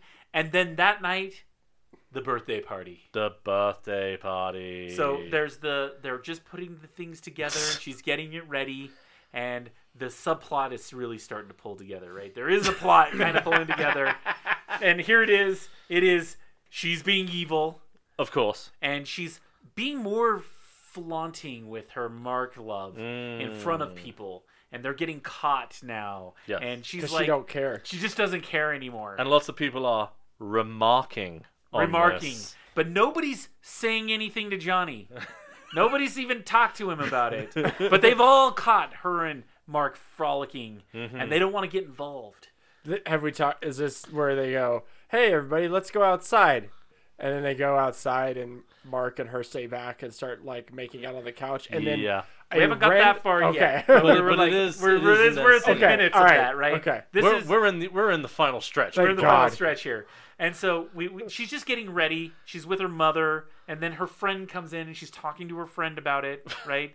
And then she's, Madeline. Madeline, and Madeline is like, I what, do. Do they have names? I have mother, friend. That's all you need. Well, got and then you got Madeline's husband, who Yes. suddenly is a right chatty Cathy. Yes. And has like most of the lines in the scene where, again, because he's going to Lisa being like, Hey, can we "Wh- have fuck on your couch? Yeah, no, because he's like, No, it's a different guy. Oh yeah, that's right. Yeah, because I think Madeline's cheating on her husband Well- with, with, with underwear guy, and he's like going up to her going, "Hey, what are you doing? You're really gonna hurt Johnny. He's a great guy." And I'm like, more affirmation. More affirmation For on how Tommy great of a Wiseau. guy Johnny is. yeah, right? and it just like he suddenly is in every shot of this party. Yes. No, this is this is the random guy that walks in, right? That Yes, No yeah. one has n- any idea who that is. no. I thought And it was then- Madeline's husband. I thought she was carrying on with underwear I- guy behind her back. I don't think thought so. that was I think what it's was Uh. her in- brother. I think it's Madeline's brother, maybe. I think that that sounds more right. Because I thought it was implied during a piece of dialogue between Madeline and Lisa, where Madeline's like, "Oh, you're so bad," and Lisa says something along the lines like, "I'm no worse than you," and she's like, "Yeah, but I'm not gonna hurt anyone." So I'm just assuming open relationship. Maybe. Yeah, Who That- knows? That, Who that's knows? that's Could be what that I too. that's what I took from it. But The- that woman again is a harlot because she's treating a man badly. Treating your man Look at- badly. there's three types of women. Out Three there. types of women. types of women. And then we got, and then from there, we go into the party. Yeah. And the party has pretty much everybody who's even starred in this movie at any point is at the Oh party. wow, you invited all my friends. Good thinking, babe. And that is pretty much how excited he is about his surprise party. I shit you not. Actual line, actual delivery. yes. Um, and you know, because when when I have birthday parties thrown, people that throw them for me generally invite my mortal enemies, and I'm like, come on, guys, like, I know. I, I Think see. through I that see a you little cringe bit. whenever I'm at one of your parties. yeah, it's just like, God damn it, Andrew's here again. God damn. And then, Lauren, invite my friends. um, and then we get into the the party scene and there's the subplots going on where we have everybody knows but nobody's saying anything to johnny and she's winking and and kind of g- googly eyeing at mark and he's feeling uncomfortable because he's at this party and then out of nowhere she's like all right everybody let's just go outside Yeah. and then the whole party goes outside and then she stays back with mark they make out on the couch and then they get caught And then a random man that has never showed up in any scene ever in this Yeah. Mm-hmm. movie shows up catches them, and we're supposed to. He's very, very offended and affronted by this. Yes, and we're supposed Because Johnny's a great guy. once again johnny's a great guy and then we go to the scene hey everybody i got an announcement to make we're expecting to, we're expecting. and again, where did he hear this? Because all of a sudden, Madeline's going up to Lisa going, Are you? "What do, did you? Are you having a?" Pre-? It's like, no, I just told him that. And it's just like, What? why? i just told him that because i wanted to make it more spicy We're probably going to end up having kids anyway. And I'm like, all right, I, I firmly believe that Johnny doesn't know how long a fetus gestates. That being said, I think even he's smart enough to realize multiple years go by, you're not pregnant. well we're eventually going to have kids because i'm still going to go through with the wedding but i'm still going to sleep with mark on the side and blah blah blah you know Yeah. the, the, the whole point is they're trying to make her into not only evil Vindictive. but also like just stabbing him and breaking his heart and stomping on it in every way she possibly could by even getting his hopes up that he would have his son. I, I just I just realized there is only one decent woman in this entire movie. And as I say this, I think she's probably, you know, overcharging for flowers and that's how she's evil. but, but the flower shop lady is the only woman who doesn't draw the ire of Johnny. True. yeah. Well, she, she, you are our best customer. Yeah. I didn't recognize you there. Oh, but you are my best customer. I'm legally blind. So she is not at the party either. No. Not no. a flower shop lady at the party. Nor the dog. Nor Not the dog. Oh, Hello, dog. Which, Doggy. if you order enough, I think it's like $26 on TommyWiseau.com, you can get a free plush dog toy. So just throwing it out there. We are sponsored by TommyWiseau.com. Go we're there not. for all your No, Tommy Wiseau no, we're needs. not. We're not. We're not sponsored by him. So then they go outside. They're expecting. Everybody's talking to Lisa about how she's just acting in- completely insane. She's becoming more overtly upfront about everything. She's lost her goddamn mind She's lost her goddamn mind. She's Because- becoming more evil. because bitches. Yeah. and it is all coming to a head. Yeah. And then everybody at the party's getting very uncomfortable. And let's go inside for cake. Again, this is and you know, not not to keep repeating the same joke of three type of women, but like there is no point to Lisa's evilness. Yeah, there's not. There- there's, there's nothing. no motivation. None.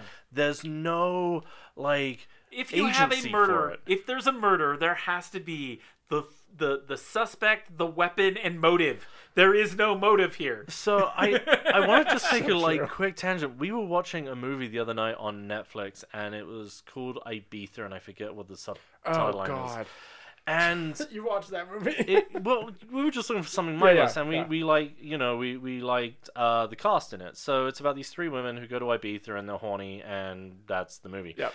And when we were watching this last night, has Jon Snow in it. yeah, it has Jon Snow in it. When I was watching this last night, I, my mind suddenly went to that film, and again, it's a bunch of pointless vignettes that there's no reason like for these people to be behaving the way they are. But the difference between that movie and this movie is it had more of a budget and people who could act.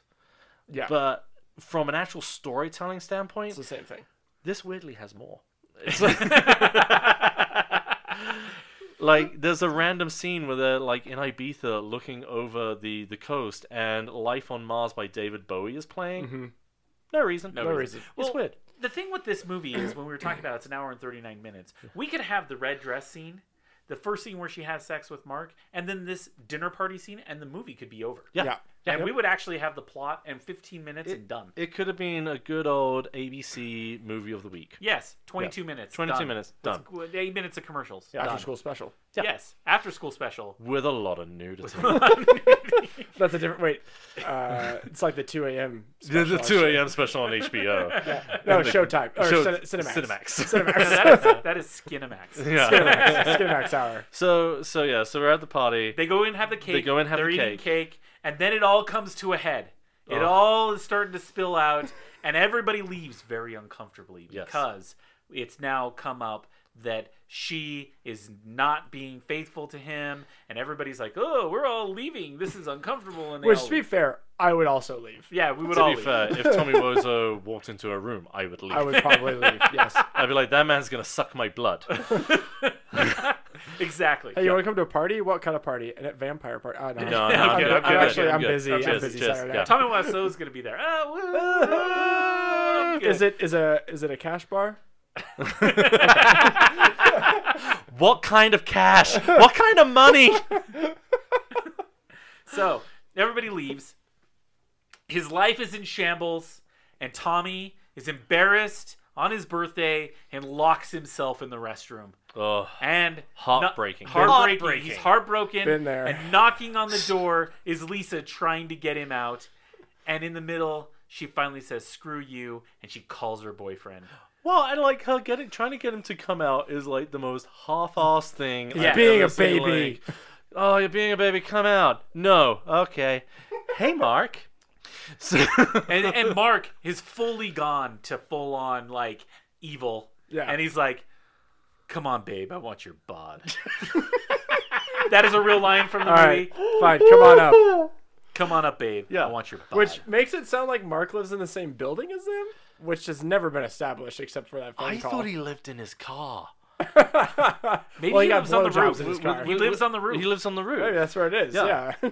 you go from the room to the roof. That could be the se- sequel. Is I, the roof. I, I thought the roof was the room. Oh. No, no, the room is covered in drapery. And, the, and, roof, the roof has got to be the sequel. and photo frames with spoons in them. Yes. Yeah.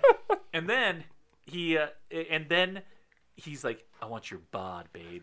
And You so, may be so uncomfortable saying and that. then she just leaves. And then he like comes out and he pulls out the tape, and he comes out of the room, and she's still in. She's still in the house but she- Packing. she's Yeah, she's packing. packing She's and- packing, and he pulls out the tape that he had just recorded that phone call, and he plays it. Which at this point, I mean, it's kind of moot. It, it is Like, like, like it is too late. Everybody knows. This is he evidence knows. is- I, not I, I am evidence. such a nerd about this shit. So I, I love cassette tapes. Like I, I used to make so many mixtapes, and so and you know because I, I loved high fidelity. But like the fact that he like when he brandishes the tape, it's fully rewound. yeah. There is no recording on it. and he's And he- like waving at her. and he waves it at her. He puts it in the tape player, and he plays it, and it's the same conversation. that he literally just That- heard from that the he just that bathroom. heard the one side up. audience have just heard. Yes, Yeah. I just want your bod. dude. Stop doing that into my ears.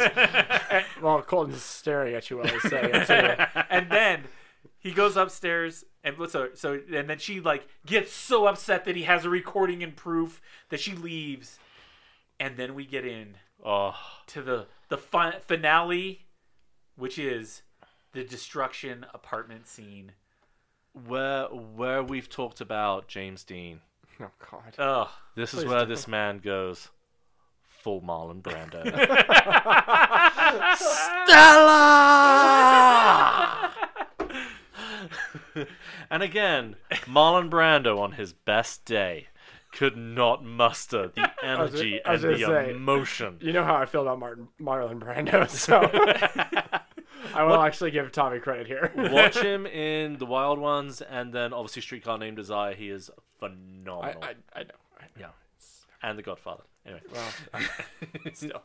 and then he so at this point he destroys the entire the entire apartment with such gusto Just such throwing gusto shit. He like tries to knock over a dresser, realizes the dresser is really heavy, so he takes out a couple drawers and then knocks out the and dresser. knocks it over. He's, he puts his arm and clears the top of it off. Yeah. And he's yelling and he's ripping things off the wall. Ah. He's like, "Ugh," it's like Arnold Schwarzenegger voice yelling. And then he finds the gun.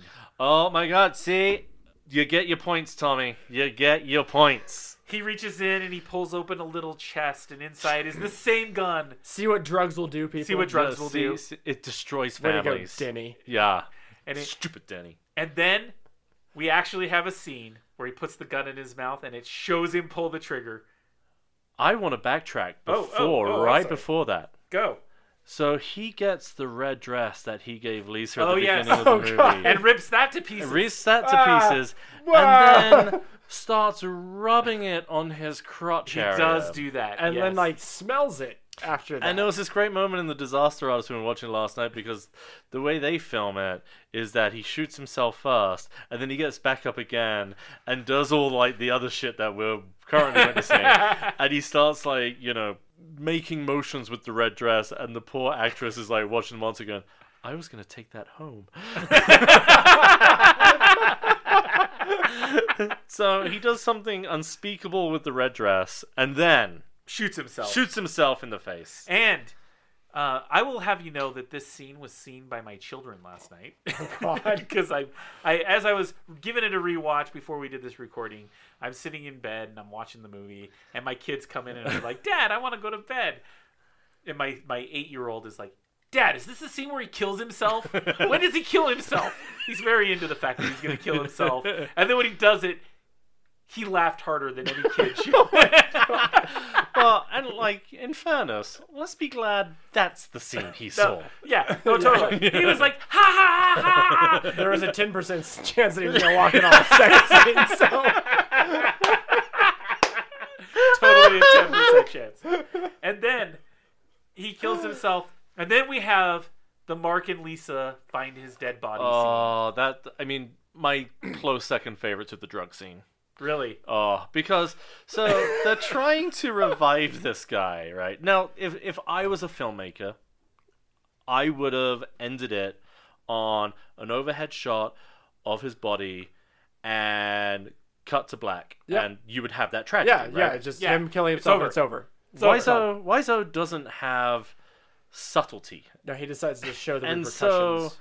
and really, with one line of dialogue, it becomes a redemption story for Mark because That's So we now know who the true star is. yeah. the true hero of They're, this they're story. trying to revive him. Denny's there crying over the body out! and, and being here! being kind of creepy with the corpse. Not gonna lie. Not gonna lie. Johnny, no. And so, you know, they're like trying to revive him, and then like Lisa, I forget what she says, and But we can still be together, we right? get built together, right? And he goes, "Get away from me, you tramp!" and it's just like, oh, he has redeemed himself. This is like when Darth Vader throws the Emperor into the, the core of the Death Star. It's that level of emotion. Because you know she's a woman and she's evil. Yeah. Yeah, 'cause there's only three types of women. Three times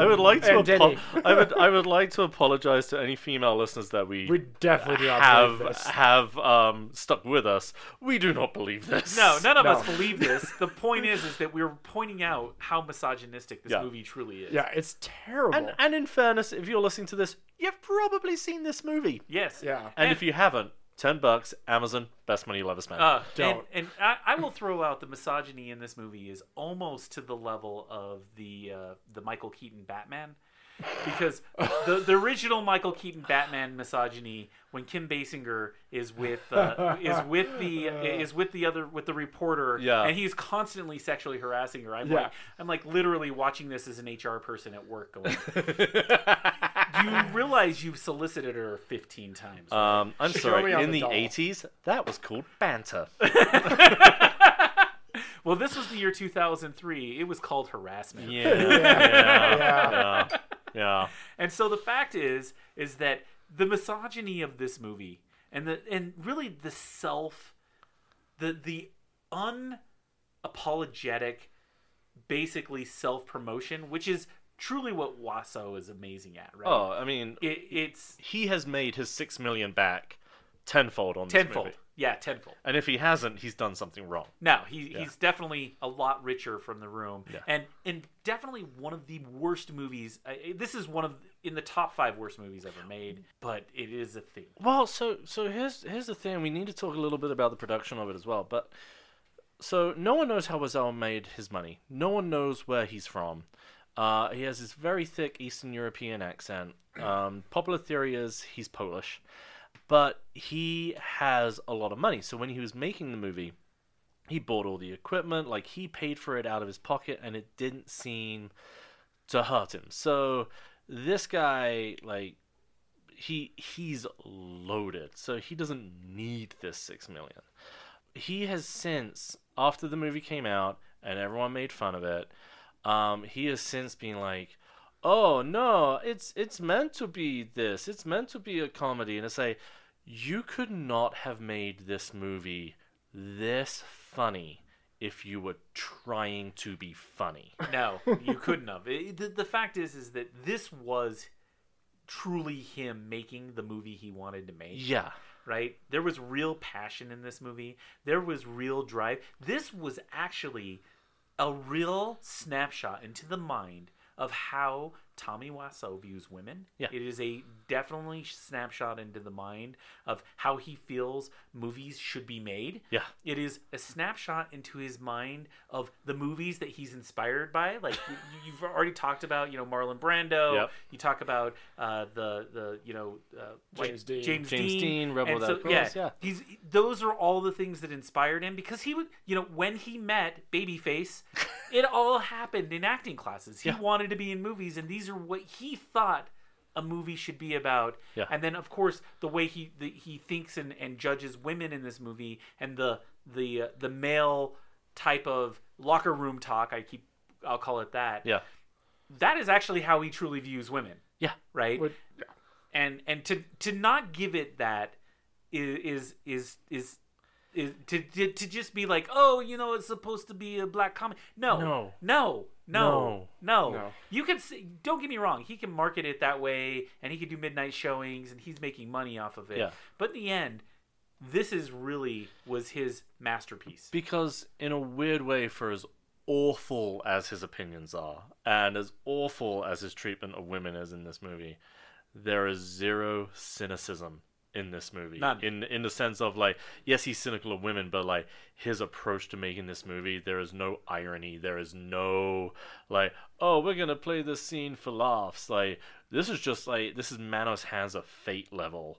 Um, another great awful awful movie which i recommend everyone check out because it's hysterical but like again that movie is so funny because they're trying so hard to be serious and that is this was meant to be a serious movie. To Mm-hmm. Yeah. him, this was a real tragedy, right? Yeah. He was such a good guy, Was and such he a was good doing all guy. these things. He was providing for her. He was giving her all this money, and then all of a sudden, you know, Yeah. she's evil because she's one of three types of women. So is this a stupid? You sound like a stupid question, but did this actually happen to him in real life? Is this like where No does one no one knows. know? No no one Thing knows the about him. answer. Okay, I'm just gonna assume that this is a very vindictive millionaire that like had this happen to him at one point in his life, and so just went after I, I mean that that his, can his like only ex-girlfriend. be the That- assumption. That's the only level of vindictiveness that you can reach. Well, To- and you- like I just don't know how you write this movie without having, like, having gone through an affair or something like that. Well, and the amazing thing about it is considering how cultish this now is, and considering like how famous he is because of this, like someone out there could make a lot of money by being. That was the inspiration for Lisa, but never has come up. and never has come up. And, the, and It's because he's killed her. the, the only it's person very who's- possible. the only other person who's made money off of this movie is Greg slash Mark Babyface, because he wrote the book The Disaster Artist that got turned into a movie. It actually deeply disturbs me that this is a cult classic. I'm gonna throw it out there. Like it just there this is one of those movies that I feel like it it's funny, but it also is deeply disturbing and should not be viewed. I it just it's yeah, it's creepy to me. Like, I just really dislike I don't know. I think of like the messages that it sends and like if you get Yeah. people in the wrong state of mind what they could think like oh here's a movie that like person like basically deeply embodies everything that i've gone through and gives me full Permission. permission to do Yeah. what i want So you the know? good news is that anybody with that type of mentality probably has never even heard or seen the room. Yeah. one can because- only hope One can only hope. But I think the other thing as well is like hopefully because the movie is so bad, yeah you cannot take the message seriously. yeah one can only hope One, one- again, one can only hope. But like I I mean I have a weird love of this movie because I love things when you can see real passion behind it and it fails. It's like one of my favorite things in the world and that sounds really like Schadenfreude. Yeah. But the the only thing I can equate it to is when you're listening to your favorite band and their shitty demos are better than their studio recordings. Oh, yeah. yeah, Oh, yeah. It it's- happens it's all the time. The same thing. I Or- don't know why. Or another one is uh, i- is you're listening to your favorite band and it's uh, they've been you know out of it for 20 years and they're like, oh, check out our new stuff, and you're like, no, no, no, no, no, no, no. no, no, no. That's why you know. i connect with that Yeah. as, as a modest mouse fan I, I connect with that. so one, one of my a couple of my favorite things about the production of the movie though um, just to give you his approach and his money spending was not only did he buy the equipment but instead of choosing a format to shoot on he bought uh, at the time the top of the line hd digital camera and a 35 millimeter camera and put them side by side and shot them at the exact same time and there's even a line in the movie the disaster artist was like you have to light those totally differently and what when we were watching the movie last night i was like he used the 35 millimeter film like it's so grainy that is that why everything? everything's out of focus Uh, no, I mean that, that's down to the camera guy literally not putting things in focus. but like when you when you're filming on film, the the biggest factor you can have is the grade and quality of film you're filming on. So um, if you look at British movies during the 70s compared to American movies in the 70s, like British ones have a lot more grain because we didn't have the budget of an American movie. So he's buying like the shittiest grade 35 mil because he clearly doesn't think it matters. And that's what he went with in the film because the amount of times there's just like a bunch of hair in the frame, like the image warps, you can't really see what's going on. It's just so awful, but kind of wonderful at the same time. Well, and he also just kind of going on the Waso thing when when you look at uh, uh, the Disaster Artist movie as well, Mm-hmm. and uh, who played him? I can't think of his name. Uh, Dave Franco played James Greg, Franco. and James James, Fra- Franco, James played Franco. Tommy Wiseau. yeah, so uh, James Franco when he was trying to actually kind of get into character to do it, and they and he would ask questions about you know Tommy's past and things like that. He was and when he asked, "Hey, have you talked to Tommy?" He's like, "Yeah, but you can't trust anything he says." yeah. right? So that's the general consensus is that it does. He's so full of bullshit Yeah. that you can't really trust anything he says. And and they do a really great job in the disaster artist in the movie of kind of saying because everybody asks those questions. Hey, where are you from? And the way he kind of goes, eh, you know, New Orleans. New Orleans, what? Uh, And he just like the way he kind of just beats around the bush. It's very nice. Yeah, he never really said. It's like, where do you get your money? He never says. Never He says. never. It's like, and and, and that's just generally how it is, right? Yeah. So even if there was an inspiration for Lisa, you would never know if it was Right. true or not. Yeah. Right. It's kind of one of those things. One of one thing I will tell you is I did do some research on Lisa a bit Oh yeah. and uh, and funny, she was very very embarrassed of the role. The right? actress Juliette Danielle. Yes.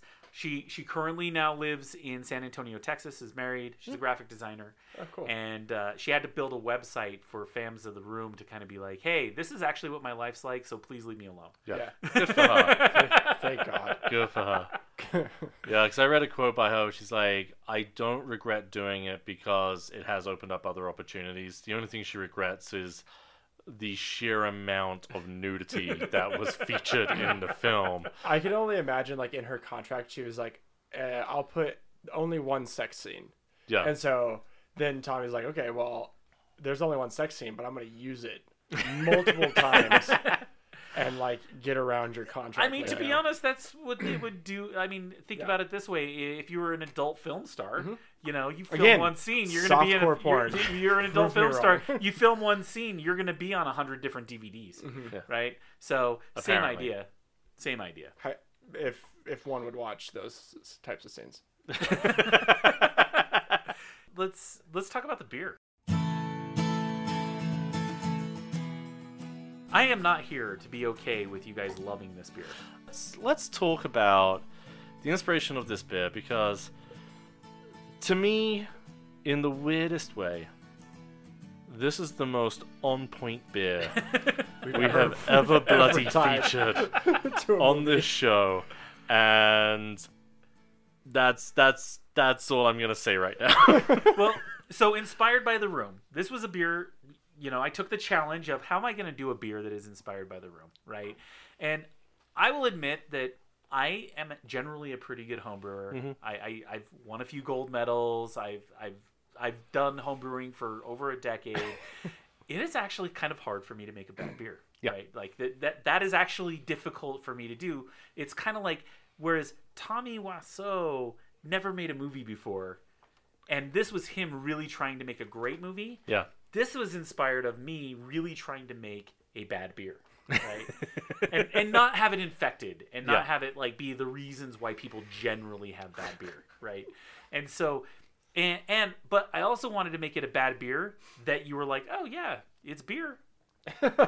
Just like when you watch The Room, uh, yeah, it's hilarious, and and and it's a movie. You, you achieved this Yes. Yes, very and, well. And so here's where I started. First of all, I figured, well, if I could take a bunch of stuff that doesn't really make any sense and actually make it into a beer that's probably not going to go anywhere, we'll just start with a saison, right? yeah Because you know, if you're Belgian, your your idea of what beer is is already kind of lax anyway, right? Yeah. There's no general style guidelines you have to truly adhere to. and and they, on top of that is that, like with the Belgian saison yeast, you don't have to do traditional like fermentation temperatures either. you can throw whatever it at. whatever temperature your room's at. yeah. Throw it, It in. could there. be yeah, it'll be fine. It is what it Eighty is. degrees, whatever. Yeah. It doesn't fucking and, matter. and you know it's it's European, and there's different types of saison where through, where in Europe? through throughout Yeah, who Europe, knows? Who and knows? no one knows. No one so yeah, So, you know, I made a beer with a European accent that we don't generally know where it's from. and, and then and, and and and here is where we come in with the recipe. Well, the recipe came up that day. oh god, yes. What we did is uh, we decided we're gonna brew. I knew I was gonna do a saison, and I kind of had an idea of what I was gonna do. And I had a bunch of pilsner malt laying around, so I started there. And as I watched Tyler have to take a drink and spit it right back out, perfect. No, I, I just I want to see the color of this. Also, the smell. I just the smell. I keep trying to smell this beer. Yeah. It's a mistake. So I mean, it's actually a nice color. It's not a bad color. Actually, the first one you poured me was like pure yeast. So Yeah. this might actually improve the first taste I had of this beer. So, but yeah, so I mean, it's got like a nice brownish hue. It's got a nice brownish hue. Think like a brown ale. Uh, yeah, Kinda color, it, it's right? it is a brown ale color. Yes. So, Is it? I I wouldn't say it's brown ale color. well, it, it's kind of like Tommy Wiseau's accent. Like we know it's brown, we know he's European. I um, would say if I was to pick a color, I would say this looks like a double, almost. Oh, okay. Okay, I'd go with that. Brown ales are more like dark than this. Yeah. Yeah. in my opinion. But But go with a double. Yeah, a that- double or a triple, Yeah, maybe. yeah. All right. Somewhere I'll, in there. I'll, I'll, I'll concede. I'll concede. Okay. You know, it- you throw in that Belgian yeast and you have that weird head on it anyway. Yeah. And so it kind of goes that road. And then and then from there, here's where the recipe kind of gets weird. So what we're gonna do is we did we, we, we got a bunch of pilsner malt. That's the base, right?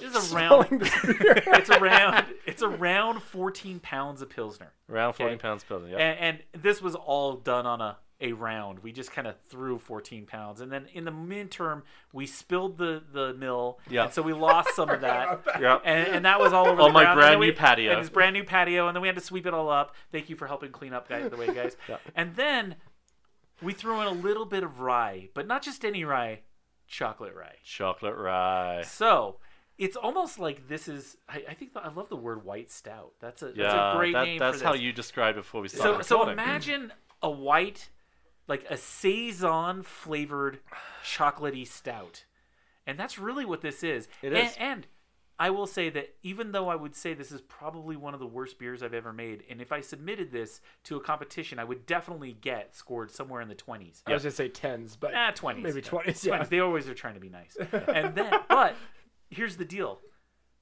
It, it it kind of works for what it is, Is- and you know, I I think Ty- so. Tyler and I were talking about it last night, and, and actually now that it's not yeasty, it's not as bad. yeah, Yeah, the yeast really like really impacts really the flavor of impacts. this it. beer. So actually, yeah. So we were talking about it last night, and we think we realized what it is because we fermented. it. We're serving it from the keg we fermented it in, Yes, and a whole bunch of horror stories about this.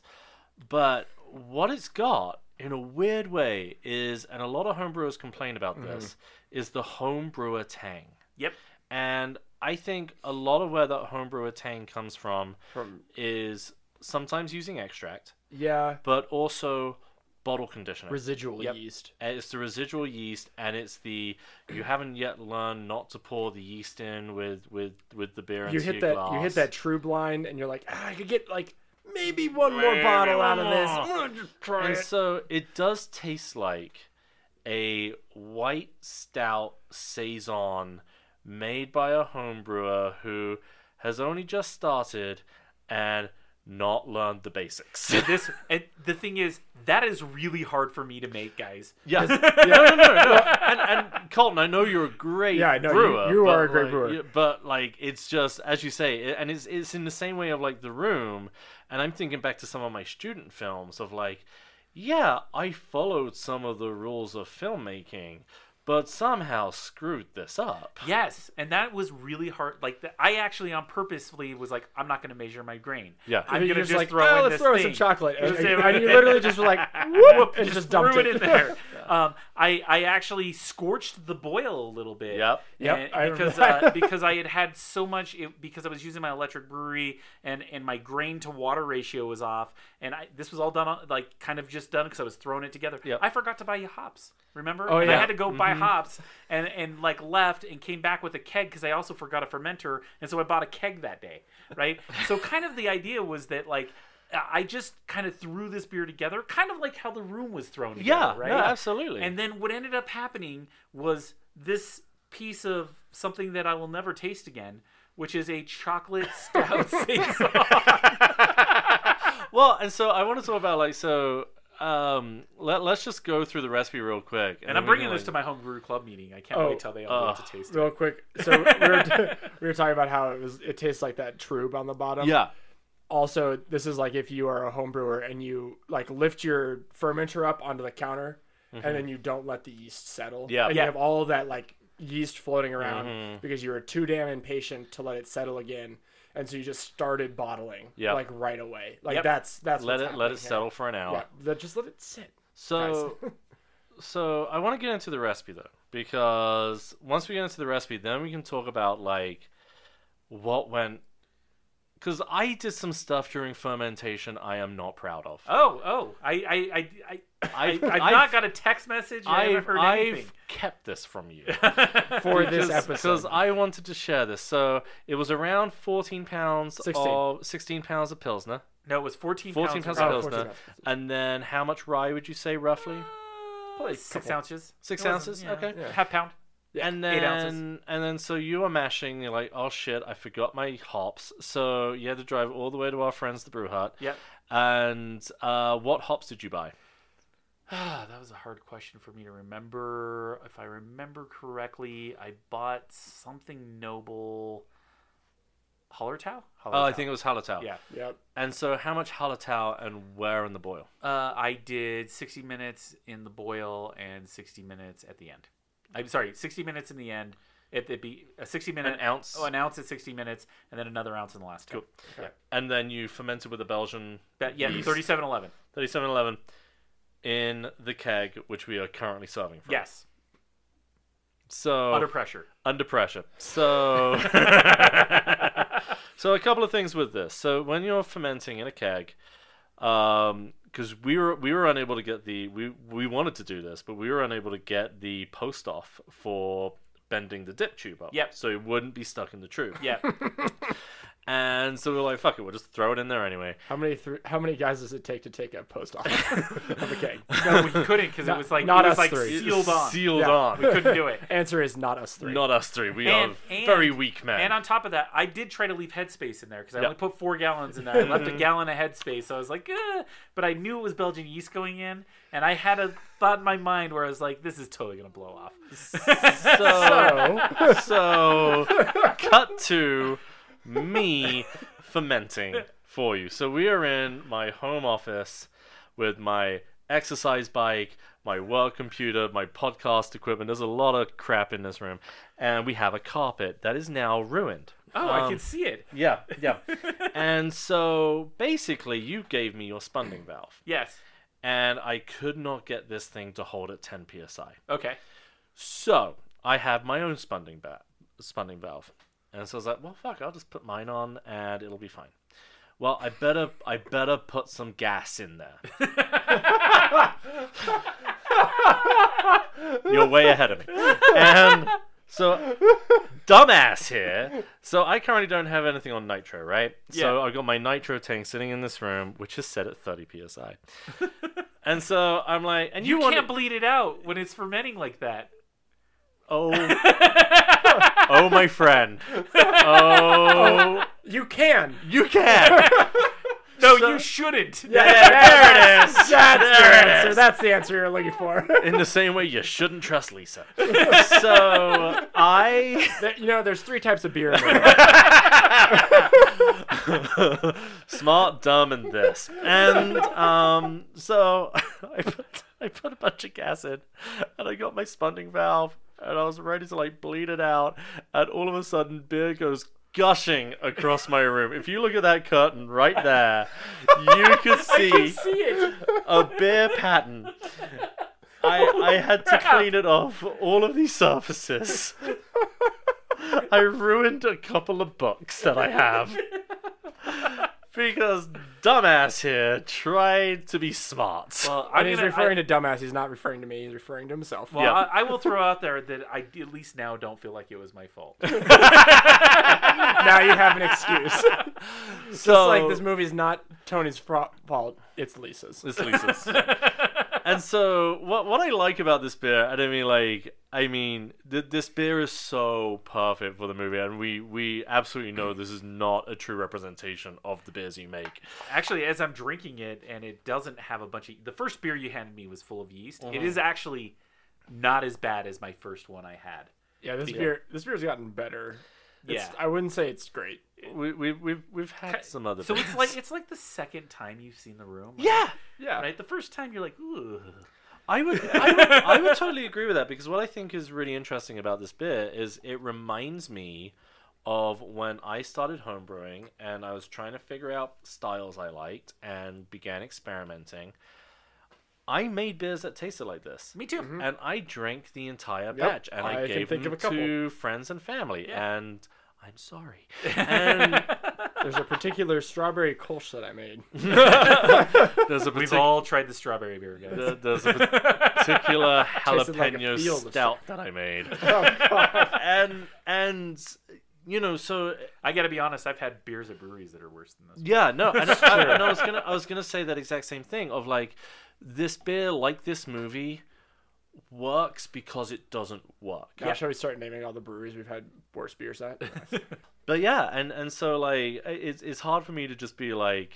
Oh, I don't, I don't like this beer, especially as like the way we were putting it together was like really haphazard, and that, that was a really fun brew day, by the way. But so we do ju- need to do it again. But just like the room, I don't think we could ever recreate this beer. no, No. Like even if I Nor tri- should we. If I tried to do this again, right? Well, because you bought round, I forgot to tell you because they're sitting on top of my fridge. You bought round uh, about half an ounce of cocoa nib that you were going to throw in, Yeah, and I didn't do it. and you didn't do it. I didn't do it. Um, and so that would have been interesting on top of this as well. Um, True. I, I was going real weird. yeah, but like, but I, I was also gonna throw some white pepper in there too. And I oh, forgot. that would have been fun. um, but no, and like as as I say, That's because like, I like Uh, ween. um, welcome to pot culture brews. Um, but no, it's. uh, I mean, it, as I say, it, it, Not it's- weed. Ween. Uh, The band Weirdly, still works. but yeah, it, it, it- I mean, it doesn't work, and it does work. And as I say, we we've all had beers worse than this Yeah. at at um at, at breweries. Yes. Um, and Do yeah, not- it's it's interesting. I'm gonna throw out. Do not smell this beer. I That's just- fair. I I just can't do the smell of this beer. Yeah, you the know- smell of this beer is pretty awful. You know, it's- you know what it I is, keep though. like putting it up. I'm like, It nope. does have it has Fuck, a I don't know it, what it it- has a foot smell to it. Well, and you know, you know what that is. It's the chocolate fighting with the saison. It is. Mm, yeah, It that's is. what- Yes. It's the because saison is very fruity and Floral. and floral And chocolate chocolate's earthy. Yeah, Yeah. yeah, yeah. And so there's there's a weird earthiness and a weird It's- like fruitiness to this. it beer. smells like a gym sock that you left in a gym bag for a month, two Yeah. months too long. When we talk about a bunch of vignettes that are put together that don't really true. have a plot, this beer has This no bit, plot. no, This beer has no plot to it, and it makes it unique and fun, semi worthwhile trying, uh, just not not smelling. well, and I mean, and as I say, like like we were talking about at the beginning of this uh, of this episode, like the way we approach beers is this trying to tell a story, trying to represent something in a very different medium that even the filmmakers, authors, whatever we're doing, are not thinking of. They're not thinking like, oh, if I write like Tom Petty when he wrote Wildflowers was not thinking, hopefully we make a wildflower golden ale one day. Right. which was phenomenal.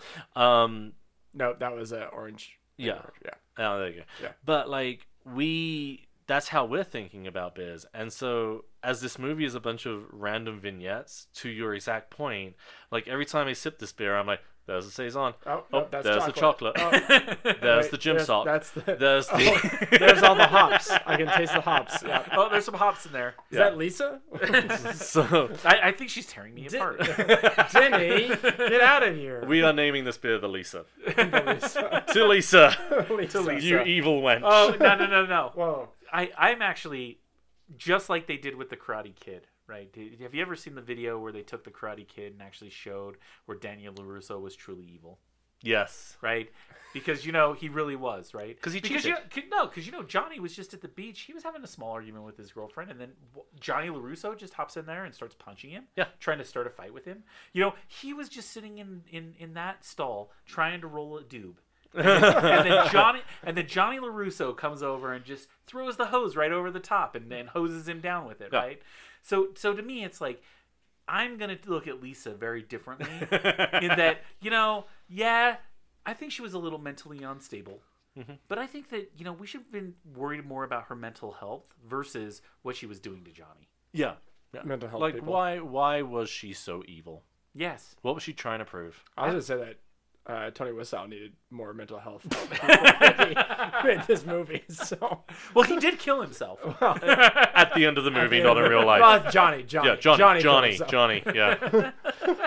uh, um, no, but as, I- as I was gonna say, it was a really fun day when you, you came around and brewed. So I hope we get to do it again. Oh yeah, with- absolutely. With, with um a more planned beer. Oh yeah, we'll do it. We'll totally. Well, if we do a different movie, Yep.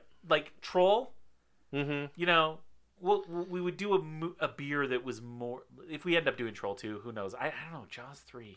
I yeah, I like the idea of Jaws three. Jaws Three is so good, and, and it has Lou Gossett Jr. in it. Well, so I think. all right, I, I'm, I'm, I'm gonna, I'm just gonna say this now.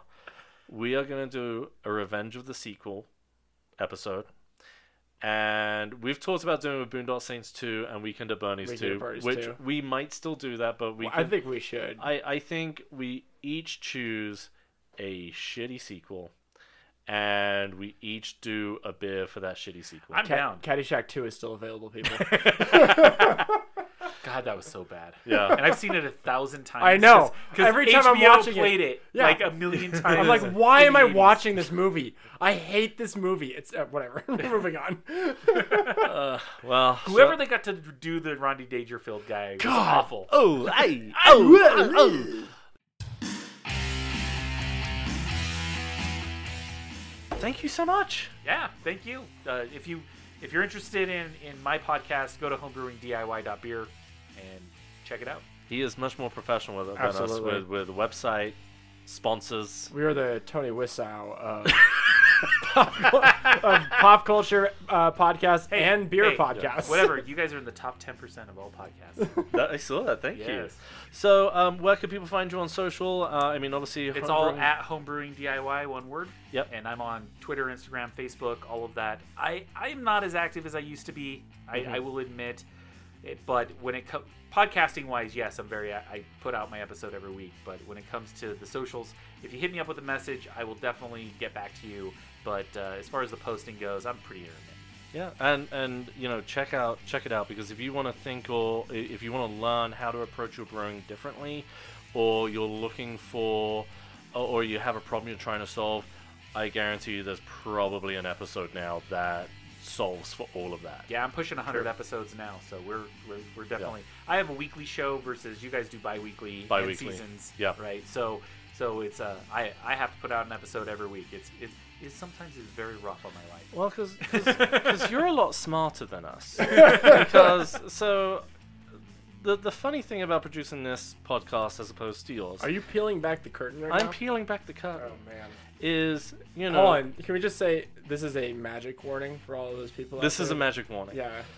But it's also it's actually also a guarantee because what when you want to do an episode and you want to talk to like the guys from Beer Maker from Boulder Yeah. or whomever, like it's great. You can call them up, arrange the interview, talk about beers, fantastic. Yeah. and it's it's really It's- smooth sailing. Yeah, it's done and done. We and this is a literal guarantee to all of you out there. We are literally, if not drinking the beer during the episode, have drunk the beer because we made it specifically for this episode.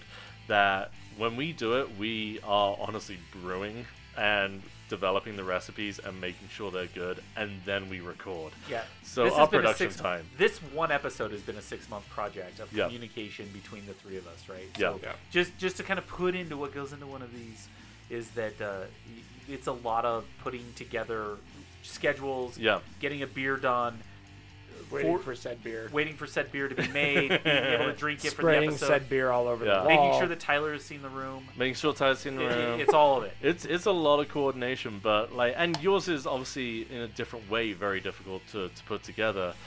But you can do that quick turnaround Yeah. of like getting a weekly. And when I episode don't have out. an episode, I can just talk for an hour. Yeah.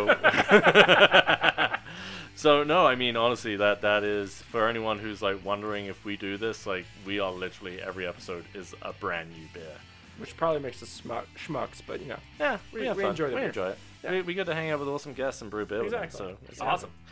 As always, thank you so much for listening. Uh, if you can rate and review us wherever it is you get your podcast, the myth and legend for us indie podcasts is this. It helps people find the I'm gonna show. do some reverse co- psychology. Don't go out there and rate us. Yeah, How dare don't. you? How dare you? don't don't Actually- you give us that five actually- star review. Podchaser.com, very easy. Go in there, write a review. yep. And if you're listening on Apple Podcasts, pick up your phone right now, scroll to the bottom, hit five stars, and walk away. That's all you have to That's do. all you, That's all you gotta gotta do. It's Yeah. that easy. And, and we really appreciate it. all right, 'cause we- fine. I'm changing. Do it. We're, What are you doing? we're like we're like Tommy Wiseau. We we need the affirmation. um, you can find us on Twitter and Instagram at popculturebrews, or you can email us popculturebrews at gmail.com.